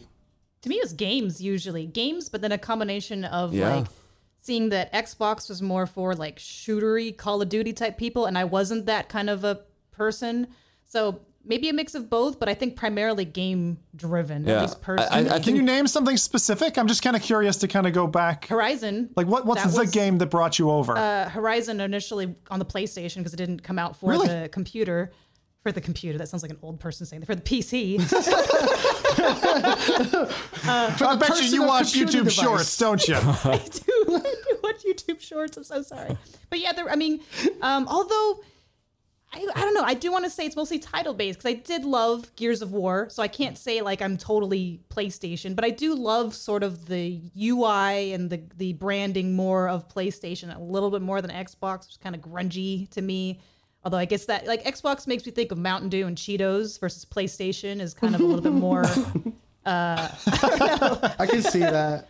Advertising works, people. I, I, it I does. think for me it's the same, and also of course like PlayStation jumped on the on the on the V R wagon. So like you know like that was for me another thing in order for me to say like you know I want to play V R games, and Xbox has not been committed to V R in any way or form. So it's it was kind of like an easy switch yeah. for me. No, I, so I would it's say weird. Games and tech, I think, for me, are I, the ones that really like, push me over. For me, it's I'm a hardware guy. It's so weird just yeah. thinking back because I remember, like, N sixty-four, it was the controller that brought me over. I wasn't, I wasn't, I didn't even know GoldenEye or Zelda or all those games were going to be on there. It was the controller that brought me over to that. Um, with with with the original, uh, sorry, with PlayStation four, uh, P S four Pro, it, it was just the headset. I wouldn't have bought it without that. The Wii was the same thing, just like on a tech demo. I was like, that hardware looks so cool. It's something we can't do. The Kinect was the exact same. I went and played Dance Central at a friend's house. It was the Kinect camera. I saw that and I was like, damn, that is such a cool like engineering feat. I want to be part of that. I never played console games. I only played mm. with the Kinect. Um, and and so I'm maybe I'm weird that way, but like no, I think I, I think that's for me the same. So it was strange. Games and it's tech. The same reason I'm buying yeah. P S V R two. It's just the the headset and what it can do. Um, is like I don't know. It's like it's almost like a haven or like like a heaven that I want to go and get through the doors of. It doesn't matter what angels are in there, but I want to get in, you know, and, and and not miss that. So. Strange. But Jose, you're saying for you, it's it's really the people, it's the community side? I would say it's the people. It's always been the community. As much as I love PlayStation um, over Xbox, I, I always noticed that the, the Xbox, the, the reason Xbox always built a community or, or built an audience for itself was that they went onto the tools. They, the Xbox Live was the reason Sony in, in, in, invested in networking solutions. In fact, they're suffering for it. Um, you know, a lot of people don't realize is that Sony runs at the mercy of Microsoft and Xbox Live right now. Like their their servers are so are Microsoft servers. They run on Azure, um, so they're winning oh, yeah. for that reason. They, they, so they, they always it, make it, that I joke mean, that Microsoft can like if Microsoft would not release like a single tool anymore or a single product, they would still make much more than maybe all of the of the companies together, just it's because they insane. hold so many patents everywhere. Like every, every time a product is released, they have a Microsoft patent. That's insane. But that, that's what I mean is that I feel like right now, like it's very hard for me to see Oculus and, and see their, their software. Even if they're even if they're offering the same content, it's very hard for me to see Oculus as a as a real gaming company still, because their yeah. tools, their mm. their social tools, their content creation. Like I want to see achievements. I want to see awards. I want to I want to see the tribalism that you see in, you know, PlayStation versus Xbox players. I want to see the, mm. you know, oh, here comes the Oculus heads. You know what I mean? Like, I want to see that. But in order for, for, for us to see that, there has to be community tools, like actual yep. community tools, not an app that just is selling me stuff. You know what I mean? Like, it's, it's really funny because I was never an achievement hunter until, like, I got a Kinect and started unlocking things, and you get your gamer tag and your gamer score, and you get like, you get glued to, like, I don't know, building that up, and you get proud of it. And it's the same thing I find on, on PlayStation's ecosystem, like earning those trophies. Like, I would love to say I don't care, but there's a completionist in me that fucking cares a lot, you know? Well, Steam, and I'm like, nobody really cares about Steam's. Well, I mean, maybe some people do care about Steam's no. achievements, but I don't think so. Not like Xbox I've level, always, you know? No, I've I've always been after the fact with that. Like, and, and I, wife and I, like one hundred percented um, Left four Dead one and two, and we were very happy about that. We did that. But yeah, you don't show it off in the same way. You don't like feel pride about it, and definitely yes. meta and stuff. Oculus connected to you though, bottom. because they make you feel the pride. Like on the PlayStation Five or yeah. the, on the Four, when you get an achievement, it's associated with a screenshot. You can see either the, a video clip or an image of when you earned that achievement. Why isn't yep. that in V R? Kids are doing it, are doing feats on Gorilla Tag. Why can't I go on my phone and say, "Oh, you did this really cool feat. Here's a video of it." Share it on, you know, on TikTok. Yeah. That's I also, I don't, uh, I mean, achievements for the last ten years for me have gotten to be to this point where it's like, I, I, I'd love to see the end of them to some extent, right? I like, I want it to evolve to whatever the next catch is, but something where fragments of your experience are shared socially with friends without it being an annoying spam feed, some kind of interconnecting weave, like in that quilt, so that you feel like you're, either you're doing things together, maybe something along the lines of like where Facebook and other social platforms have said, hey, a year ago you were, you know, you were playing with Zim and Gorilla Tag, and or something like that, right? Just something to kind of remind us to stay connected and to continue to further that. Uh, but I love that. Anyway, we're getting far away from P S V R two. So let me go through the other half of, of um, the P S V R two launch lineup, because it's, it's really strong. Um, Resident Evil eight, right, got a, a free upgrade. So if you have the uh, base game already, that'll be there. Res Infinite, a lot of people love the the kind of, again, that classic. Now, that's not a free one to upgrade. I think it's ten bucks that they're charging to kind of upgrade it if you already own the original. Song in the Smoke, Rowdy and I were big fans of that before. Synth Riders, for everybody who's not getting Beat Saber on day one, because that's kind of oddly absent from the list, must be in development behind the scenes at the moment. Uh, Tetris Effect, great game, again, to connect with people as well. It's fun. One on the list that is probably near my top now, having seen this unveiling, is Thumper. Thumper is one of the best single-player P S V R experiences that I'd had. And at the resolution uh, of P S V R two, four K H D R, uh, three D spatialized audio, to feel a rhythm violence game, and again, no spoilers here, but it's got one of the best finales of a game I've probably played in the last decade or two. There are just some games you like are really difficult, but worth the feckin' journey to complete. And that's where I feel like Horizon sits for me, Adam, is it's quite challenging in certain spots, but when you get past it, God, you feel great. You feel like, you really feel that like breath of fresh air, like that feeling of achievement. Uh, of I did something difficult. And that's what us as gamers like. We like to strive and like get past things.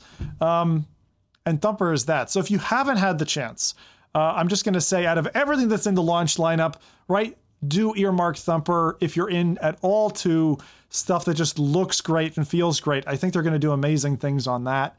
And then, of course, we can't forget, Adam, there's Chainsaws coming too. Within a month of within a month of, of launch, on the twenty-first of March, Uh, we've got Chainsaws coming in Saints and Sinners Chapter two, which The visuals of that, I mean, I just got to say, because they allow you to punch zombies in the head, I can't wait to feel what that feels like and be there in dark, deep OLED blacks. You know what I mean? That's going to be, be a zombie brawler. Like, no weapons, just, just punch. The most chaotic playthrough of, uh, of Walking Dead you have ever. No idea. I love that. After a tough day, I'm going to say this now, I'm doing it on Quest. After a tough day, thumping, like just literally just hammering this like zombie face with your fists feels amazing. It is a great stress reliever. Way better than Beat Saber. Way better. Um, so there you go. But that's that's that. We also, I got to say, in Rowdy's camp, and maybe a little bit Jose's here, uh, we had a tweet from Carmack on the whole P S V R two thing. Um, and so he he has also, if, if um, I, I forgot to write it down for myself. So Rowdy, you're going to have to help me out and read it out as you throw it on screen there. What did Carmack have to say about P S V R two? Yeah. Um. Because he had an interesting little opinion there. And while he's bringing that up, I'm just going to mention a couple of the other free upgrades. So After the Fall is getting a free upgrade. That's, that's going to be such a great game. Mm. Uh, Gran Turismo seven, No Man's Sky, Pistol Whip, which has had lots of D L C added for free, uh, Puzzling Places, R E eight, so that's Resident Evil Village, Song in the Smoke, Synth Riders, and Saints. Um, there you go. Carmack. So what did Carmack have to say? I don't expect P S V R two to be very successful at six hundred dollars, but technically, with a directly connected OLED display and decent ray tracing performance, it is an opportunity to implement just-in-time ray tracing for a couple milliseconds, six degrees of freedom, motion to photons latency, which I would really, next week, like to see.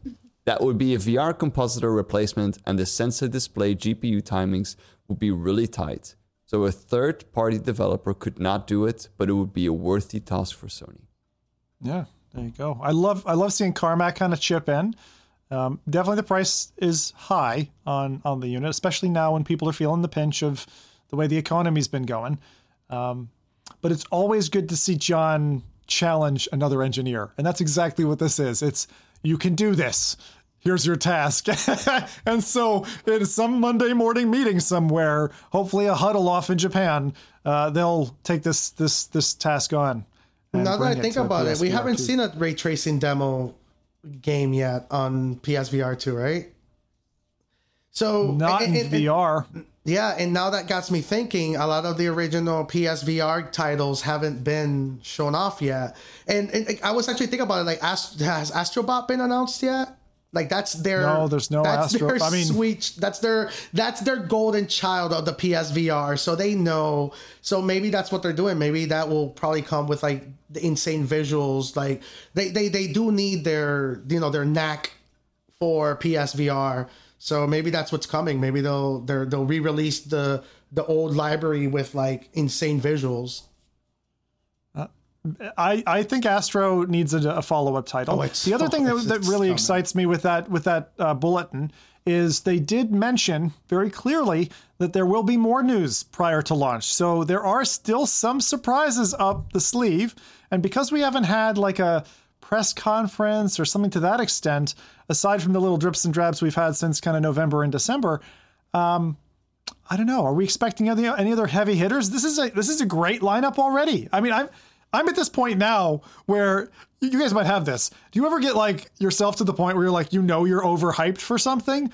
I'm like trying to cont- I'm trying to keep the lid on Pandora's box of excitement and just like, I don't know. I feel like I'm going to boil over before, before you know, February twenty-second comes. But I, yeah, I still want to see some more exclusive stuff, like something that is specific for PlayStation using full V R. I, I'm not, like I said before, I'm not interested too much in the hybrid stuff. Yep. Uh, I want to see more. I mean, I am excited about the hybrid stuff in a way that I, I'm curious how they're going to do it. Uh, and if it can convince hardcore V R veterans of like, you know, getting into that as well. I wanna, I wanna see what they're gonna do with their technology. Um, like, as ironic as I, I say, I care more about community, but I want to see what Sony can do with their uh, cloud solutions. Um, they got, they got PlayStation Now. PlayStation Now is starting to become very impressive. Um, they could easily probably do. They, um, there's a lot of companies that are doing V R streaming, so we know it's, it, it, it's, it, I think Plutosphere is one of them, and all these mm. other ones. that can do V R streaming. Maybe Sony can can do that. Um, they have a very healthy business relationship with Valve. Um, I would love to see them acknowledge Steam V R in some way, shape, or form. Um, I did see like a, a, a picture that, that surfaced where somebody showed like Steam V R with like the icons of the P S V R two, and everybody went yeah, yeah, crazy, yeah. Which goes to show that, you know, conversations or interest is happening behind the scenes. So, so just to connect the dots for anybody who isn't, right? You're basically yeah. talking about, could we get P S V R two and the Sense controllers working on P C? Um, something, maybe maybe some official collaboration, maybe allowing you to stream Steam V R to the P S V R two or vice versa. I would love to see you were, them. Yeah. I, I, I, I'm a big believer that that's not just technically achievable. It it it, it can be done. Um, Sony's publishing hard on, on, on Steam lately, so why not expand their functionality and their connectivity? I do. Half-Life I mean, Alex. a lot of people are a lot of people are wishing for Alex to come uh, to the That's headset. A good way and to do it. It allows them yeah. to keep the ecosystem, allows them to not port over the game, which will be very bad. If Half-Life Alex actually hits the P S V R two, it might hurt Valve with their next headset. But allowing people to try the game this way and then getting the crazy visuals on the Deckard, that makes a lot more sense to me. I think it'd run. I mean, it's a very performant game. That's the oh, nice yeah. thing about Alex. Is it, it like like anything that's been kind of a source engine game? They run well. They really, really them. run well. You don't, you don't need a crazy machine. Uh, so I think, I mean, I want to see it. I want to see it happen. Um, yeah, I'm, I'm I'm like a lot of people, and and I don't think we're going to see, unfortunately, um, P S V R two working on a P C. I, I, I think there's going to be blockers for that, several several of them. But I can't wait for I wish this. It, I wish I can't would, wait to I wish talk about work. this in the future. I don't know. Who's right? But, but fellow what, pre-orderers. I, I never are, bet against the nerds and the hackers. Never bet against them. that's, that's exactly it, right? I, I, I, love, I love that. I do. Yeah, yeah, yeah, yeah. But no, for sure. Well, yeah, I don't think that. I, I V V R for P S V R one was one of the worst experiences I think I had. Like it, it was on par with, with me spinning three hundred times uh, oh, a minute rotating in V R Chat at one particular Christmas because of some tracking bug. That was bad. But I V V R was with P S V R two, trying to get that working on P C was, was particularly bad as well. Um, maybe other people had success with it, but I certainly did not. Um, and I thought it was one of those awkward middle layer solutions um, that just didn't feel like it fit. Adam, how about you? How's your hype meter for uh, P S V R two at the moment? I, I kind of agree with Rowdy. Like, I want to see... It's a completely selfish reason that a lot of the titles that are out now, I think, are good for, you know, good, solid, basic titles for people maybe who haven't been in V R before. But I kind of... I'm, I'm annoyed with myself because I want to say I want more exclusive titles, but I hate exclusive titles just from, like, you know, Rift days when I'm on Steam and I'm like, oh, this is only available on Rift. And I'm like, go F yourself. So I, but I do, I, now that I selfishly, I have a, getting a PlayStation V R two, I want those exclusive titles, stuff that I can't play on just my Quest or on Steam. Yep. Um, so like right now, a lot of the games are like, oh, well, I haven't played this on Quest, so I guess I'll get it for PlayStation just to fill out that library. But I don't kind of like that, that attitude makes me a little uncomfortable, but I mean, I did buy it. But again, I always set my bar low for kind of everything. So you will always be pleasantly surprised versus if you do the other way and you are always like, super hyped about things, you're probably going to be disappointed about a lot of stuff. So just everything's awful. Surprise me. Everything is awful. Everything is awful.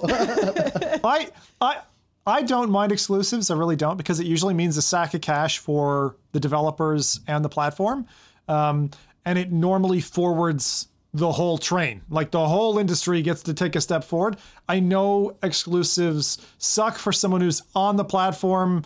Yeah, timed exclusives are a great option, mm-hmm. right? And yeah, that's true. Yeah, yeah uh, and a lot of exclusives are that. Um, but there are things like, again, I mean, there's so many titles that I would beg to come to P S V R two. I'll save that those ideas for another podcast. But it's like, um, I have, because of the hype, not just the hype, because of the buzz, because of the uh, amount of quality titles that we're getting, even the ones that are really... a port or a rehash or a re-release with some additional features. Um, I think it's enough of a sound base that when that one out of ten gamer fronts the money and then shows their friends how good that experience is, that's going to be enough wind to carry the sales of this ship forward. Developers will get money, and then they'll be able to pipeline and plan. And so I think the next two to three years are going to look pretty sweet for P S V R two, judging based upon developer friends and what we know is coming out already. Because if you compare to what we've had for every other V R headset launch, this looks like the strongest so far. I I, I haven't seen a stronger lineup than this, is, is my personal opinion, even though there's re-releases in there, you know. So anyway, that's P S V R two. Thanks all for your perspectives. Uh, chat as well. Let us know towards the end of the podcast. You know, your thoughts will uh, reflect there on a little bit about what you're thinking about this too. Uh, let's move over to the um, Yang, the dark side of the podcast now, uh, which is talking a little bit to Microsoft and their layoffs and a few changes uh, to their investment in V R. Um, well, news broke through an S E C filing as of January eighteenth that Microsoft Corporation uh, announced to its employees a series of actions that it's taking in response to macroeconomic conditions and changing customer priorities. Um, so quoting Microsoft here, uh, these actions include workforce reductions of approximately ten thousand employees by the end of the third fiscal quarter of twenty twenty-three. So that's third quarter this year. Changes to our hardware portfolio, and lease consolidation to create higher density across our workspaces. Um, I just want to remind here of their recent partnering with Meta and the Quest Pro to bring Microsoft apps as well as security layers to the Meta platform. I thought that was a really interesting partnership between two heavyweights. Um, and here we're, you know, we're just seeing a little bit of a, a, a big tidy up, to be honest, that Microsoft is doing. Um, but we want to ask ourselves, you know, what does this mean for V R and A R? What's the kind of direct impact? So first off, a team who you may not have heard of before, uh, the Mixed Reality Toolkit Group, or M R T K, uh, which was an open source mixed reality framework for Unity. Uh, it was owned by Microsoft. That's been shut down, and that's one of the first cuts that's been made public. Uh, however, in the V R and A R space, Microsoft has been lingering about with a few investments, right? You'll know HoloLens and other equipment like that, the mixed reality V R headsets that they came out with. And then if we think back to, uh, you know, twenty seventeen, uh, when they when they brought Altspace back from the brink of financial troubles, uh, unfortunately, Altspace is now being placed again gently back into an open grave.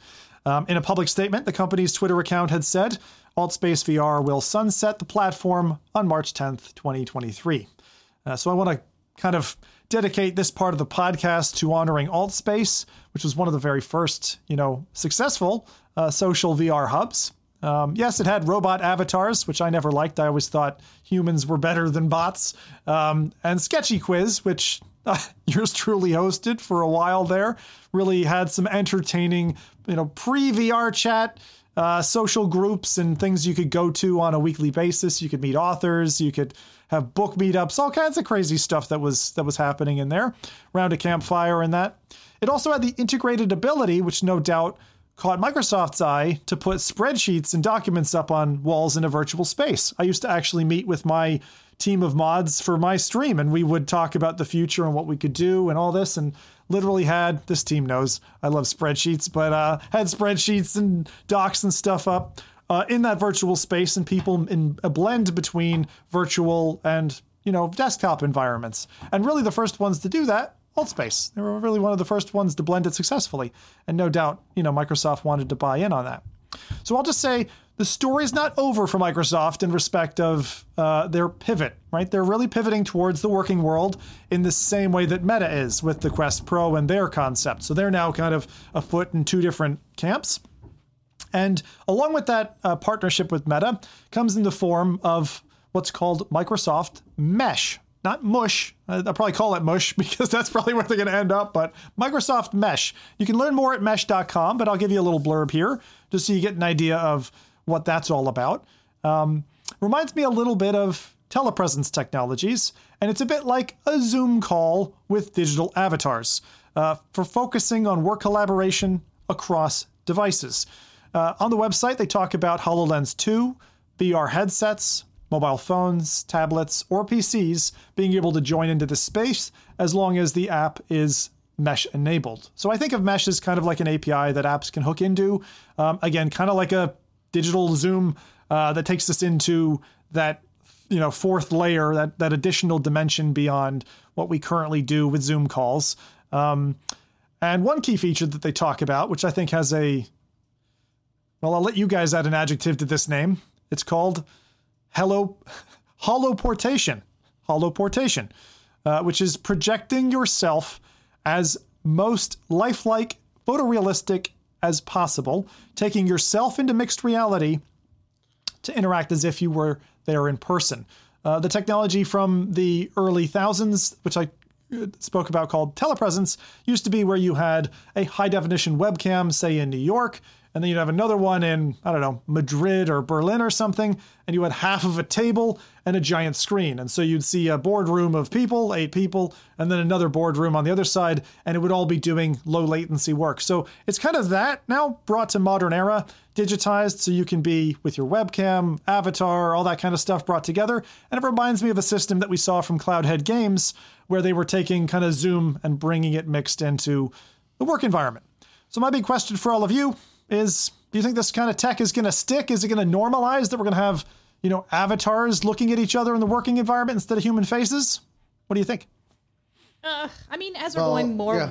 remote, like I'm probably going to have an opposite perspective of Jose, I think. But like it, it in on one hand, to me, it makes sense because there are a ton of remote tech companies now. I can't imagine any other type of company doing this, though, other than maybe, you know, a tech company. But even then, it's like, there has to be ways to make this easier, because currently if you want to even, okay, first you have to get the headsets for people. Then you have to teach people how to do the headsets, how to get in the program that you want, that you're meeting in, how to make an avatar, how to join the correct room, how to get everybody to, even just trying to corral people into V R chat, for God's sakes, is like so, such a pain. So I think may, maybe, I'm, I'm on the maybe fence. It needs to be, the onboarding needs to be way easier for people who aren't necessarily already like V R enthusiasts, you know what I mean?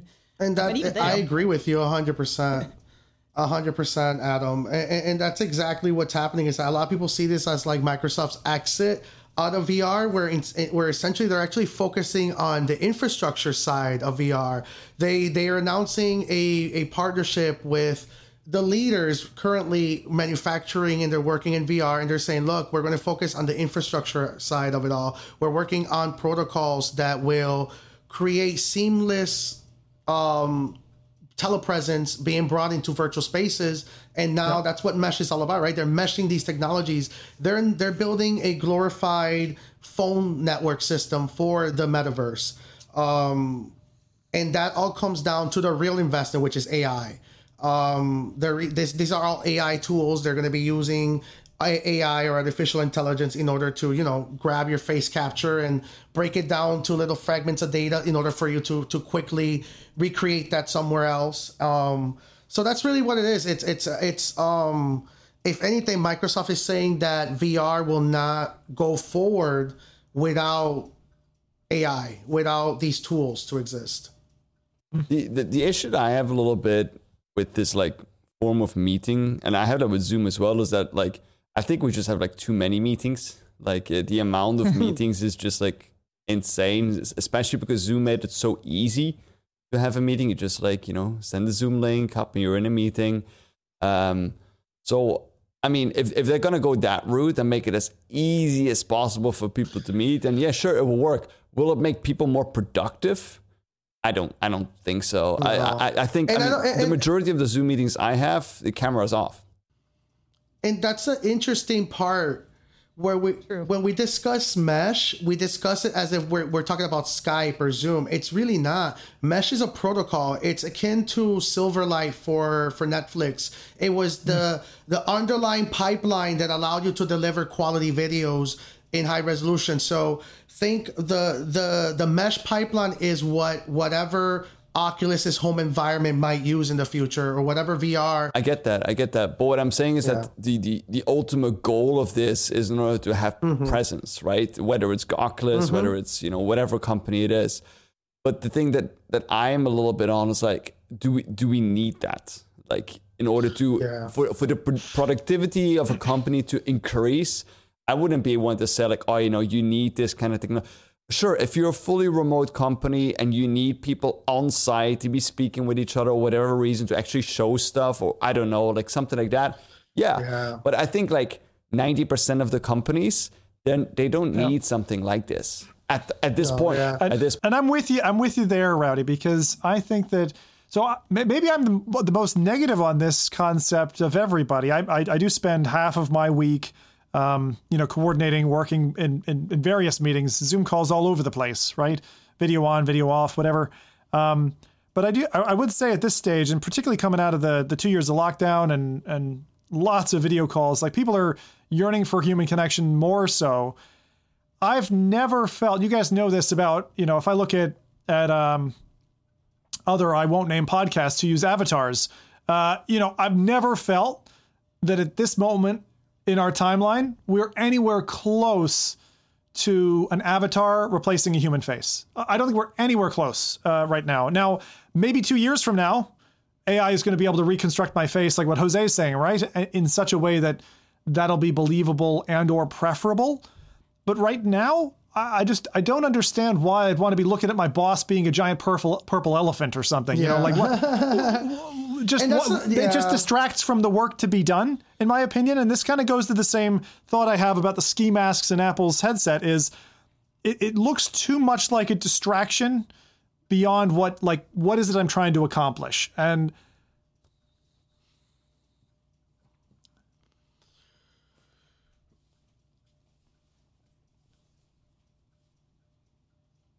And that's exactly what mesh the mesh protocol is going to yeah. make. And, and that's and that's the exciting part, because it goes to prove why Microsoft did this, because Microsoft is saying exactly that. They're not making a platform. They're not making a, a chat system. They're building the protocols and the infrastructure so Zoom can now tap into this A P I pipeline, and whatever sure. virtual platform exists can connect now to Zoom, and it's going to look seamless. They're they're they're pretty much agreeing with, with us all across. But it's a future play. It's right? a future like, play. This is this is absolutely so. This is this is the same kind of move we saw when back in the day Facebook bought Oculus. It's so funny that now we have to say that Meta bought Meta. What? It doesn't make yeah. sense anymore. Yeah. Um, but like. You know, it, it's that kind of a play. Like, I see what they're trying to build, but it's actually quite similar from five years ago when they picked up AltSpace. They saw what they thought might pan out, and they put money in it as like an investment for the future, because if it pans out, it'll pan out and win them ten x what they put into it. And this is very, very similar. I just don't like like like what Rowdy's saying there. I'm not sure that human behavior is going to change enough that will end up in a position. I'd love to be very, very much. I'd be happy if within five or ten wait years, till, right? Wait till you start. We're telling using headsets instead of desktops. Once you start telling ChatGPT to run a meeting for you, and it just starts recreating your facial reconstruction, you're just watching yourself have a oh meeting God. over there. You're not having you're, meetings. I'm going to see you go anymore. Like, yeah, it's, that's your that's A I that's exactly what. That's what Mesh is all about. Mesh is the, Microsoft is the biggest investor in OpenAI. They want the the future of meetings to be handled without humans. They want your A I to talk to my A I, and that's the meeting. Your A I will debrief like with me. Then? It's like like yes. I'll let my clone the, talk to your clone. Yes. That's exactly what telepresence is going to evolve. It's the future of emails is meetings. Like what you're describing is meetings evolve or emails. It's like you're going to write, you're going to tell your A Is like, these are my objectives. Go talk to, you know, the team's A Is and make sure that everybody's aware of my objectives. Come debrief with me. Aren't we then going to like basically Neuralink and fast tracking? So for example, I can have one-to-ones and talk to Adam, Jose, and Rowdy independently because I'm, I'm able to multi-channel myself out through the internet to their brains, and we're able to just have m- more than one dialogue at once. Singularity, like, baby. That's what futurism is all about. I know this stuff is like wrecking my head, but it's exciting. Wait, what do you mean bye? Don't go anywhere. We still need you. Yeah. Ah, very good. Very good. Okay. So, um, where are we now? So, so yeah, I, I thought that looked like Cloudhead in terms of what they had released. I don't know if that ever got public, like made um made into a product that people could buy into, but I know they were using it internally for for their equivalent of Zoom calls. There's this now, heading towards the future. Keep an eye on Microsoft and Mesh. Microsoft still is a giant. If anyone thinks they're antiquated and, you know, don't have enough money in the bank, then uh, you're you're you're quite a ways off from the truth of the matter. Um, they are still a behemoth for sure, and I'm really keen, as keen as I was when it was announced, what is Meta and Microsoft going to make for our world? I don't know, but it's going to control a lot of what we do, I think, in the future. So keep an eye on this one. Uh, and uh, yeah, au revoir to people who've uh, unfortunately lost their jobs or will be losing their jobs in the le- next six months, you know, with these layoffs. Um, it's happening to a lot of companies at the moment because of where we are. A lot of tech companies in particular in the in the sites here, but... Um, Find a new home, make something new, maybe learn a new uh, new bit of tech. Get out and know all how all this A I stuff is going to change our future in the next couple of years as well. Um, so speeding you on your way there. I'd like to move into what we now like to call Jose Happy Hour, uh, where we get to learn about the new stuff that's out and playable now or in the new future. This is the releases section. So please don't do it an hour, Jose. All right. No, I, I was no, going to say, I don't know. I don't think I have enough content for an hour. So, he's quick. He's quick. So yeah, I usually go through them pretty fast, but um, I, I, I yeah, actually yeah. did get, um, as I said, I wasn't really playing V R this week. So I ended up watching a lot of content about the, the three titles that are upcoming that I really wanted to list up. So first one I have, and, and you guys are going to love this because we were talking about Unreal Tournament and classic uh, F P Ses earlier. First one I have Good. is Rocket Jumper V R.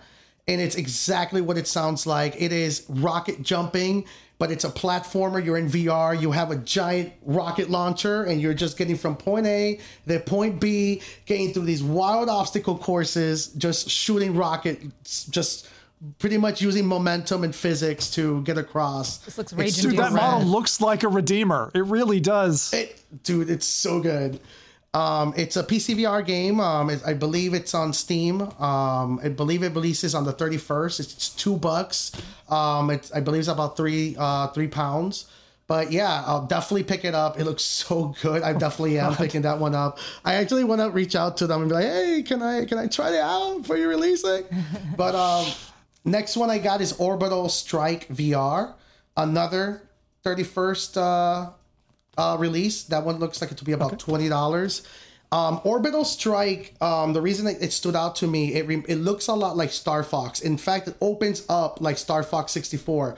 The only difference is it's imagining getting into the Star Fox game and then you see a horde and then the, sh- the, sh- the your shuttle slows down and goes like, oh nah. And you get out the ship and you start flying off the ship and then you start attacking the other ships. So it's You're you're in the midst of a of a of a galactic like starfighter war, but you're outside of the ship. So you're telling the ships how to fight while you're also in the breaches of it fighting, which is huh. pretty pretty nuts. It's it's twenty so bucks. Kind of Homeland style. Uh, yeah, Homeland style. It, it's it's it's kind of like that, but you're in the thick of it. So you're outside of the ships too. So it's it, so it, weird. It, it, it's almost got an Astrobot in there flying yes. around. Like, what's going on? It's like trying to figure this game out here. It's... Yeah, dude, it, it looks pretty good. Um, it, it reminds me of that. It's like, what if you're playing Star Fox sixty-four and then like Fox McCloud just jumps off the ship and starts flying around in a in a jet pack and just starts shooting ships too alongside of it. Horrible so that looks strike. pretty good. Yeah. It looks uh, twenty dollars U S D. It's about twenty-two dollars, twenty-two pounds actually. Sorry. And the next one I have is a P C V R Sweetheart. Um, it's coming out on the Quest. It's actually one of my favorite uh, um, P C V R games. It's called Barbaria. You guys probably heard of it. Um, it's releasing on February ninth um, for uh, the Quest platform. But yeah, it's a barbarian game. I, it's very... Um, I'm actually... Let me see here. Sorry, I lost my notes.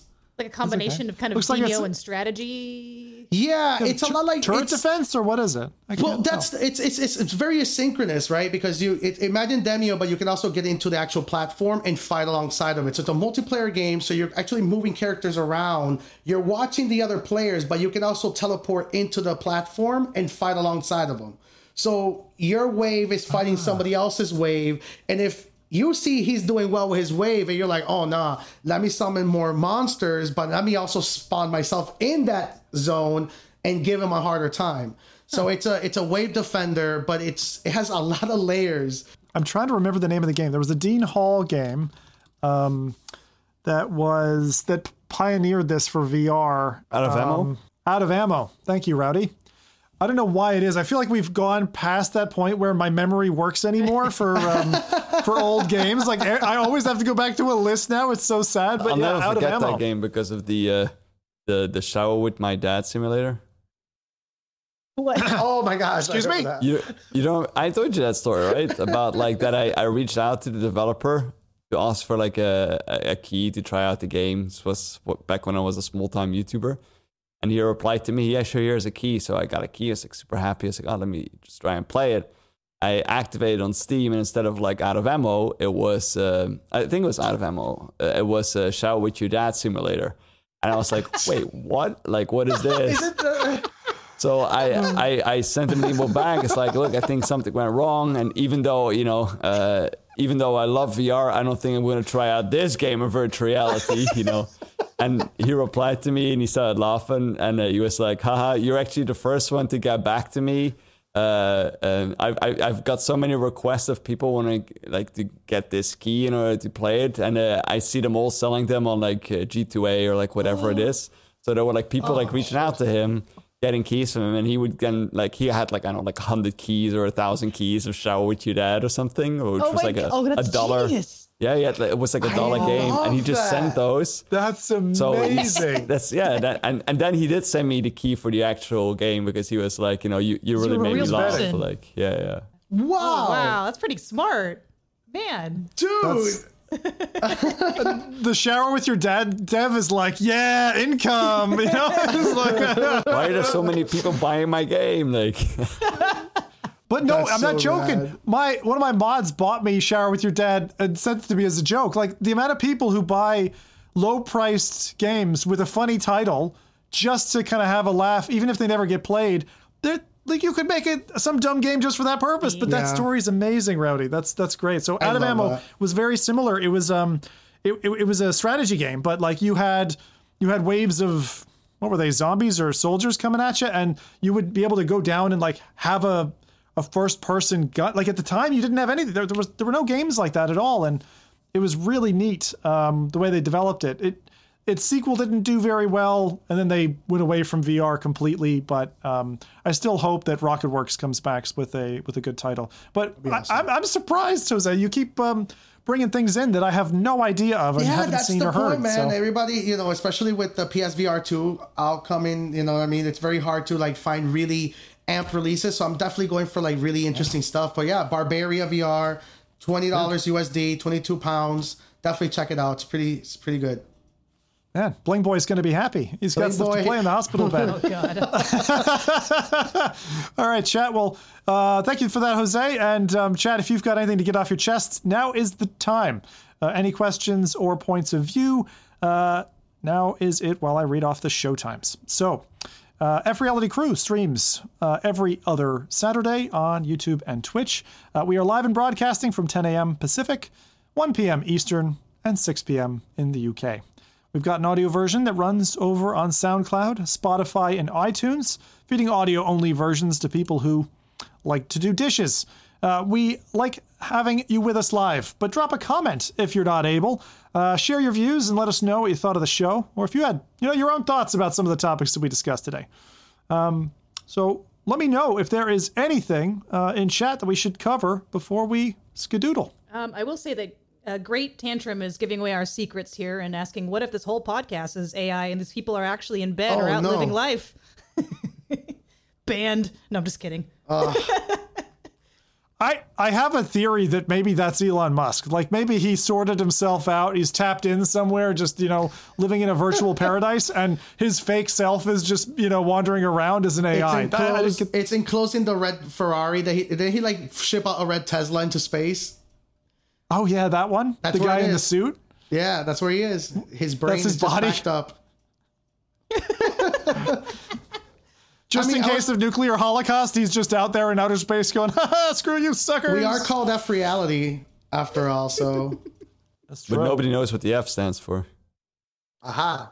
Aha. Apparently I went a little pixelated earlier on stream. Yeah, sorry about that. I, you know, need to reconfigure my algorithm. That's right. It was hilarious. Uh, I didn't want to say anything because I yeah. wanted to see how long it would go on for, but it was it was quite funny. You were like oh. you were like blended in between two versions of yourself. Who was it? Was it P D that said, "Uh oh, you gotta Zim's gotta wash his face" or something like that? Breaking out of the matrix. Oh God! Well, that was a good one. Well, thank you for the uh, show. We're right there on the two-hour mark. So hey, we got the show back in in proper order again. Um, February is is is thundering forward. The excitement is really intense for me. I gotta say, can't wait for P S V R two. Really look forward to that. But apparently, this is the ball buster. Apparently, Amazon's going to take seven days to ship the thing to me. So we'll we'll see how, how that plays out. I hope that's just a placeholder. I hope it doesn't take that long. I don't want to wait until March. I can't. I can't wait until March. See you all in the comments and stuff, guys. Stay warm, adventurers. And from F-Reality, see you on the next episode.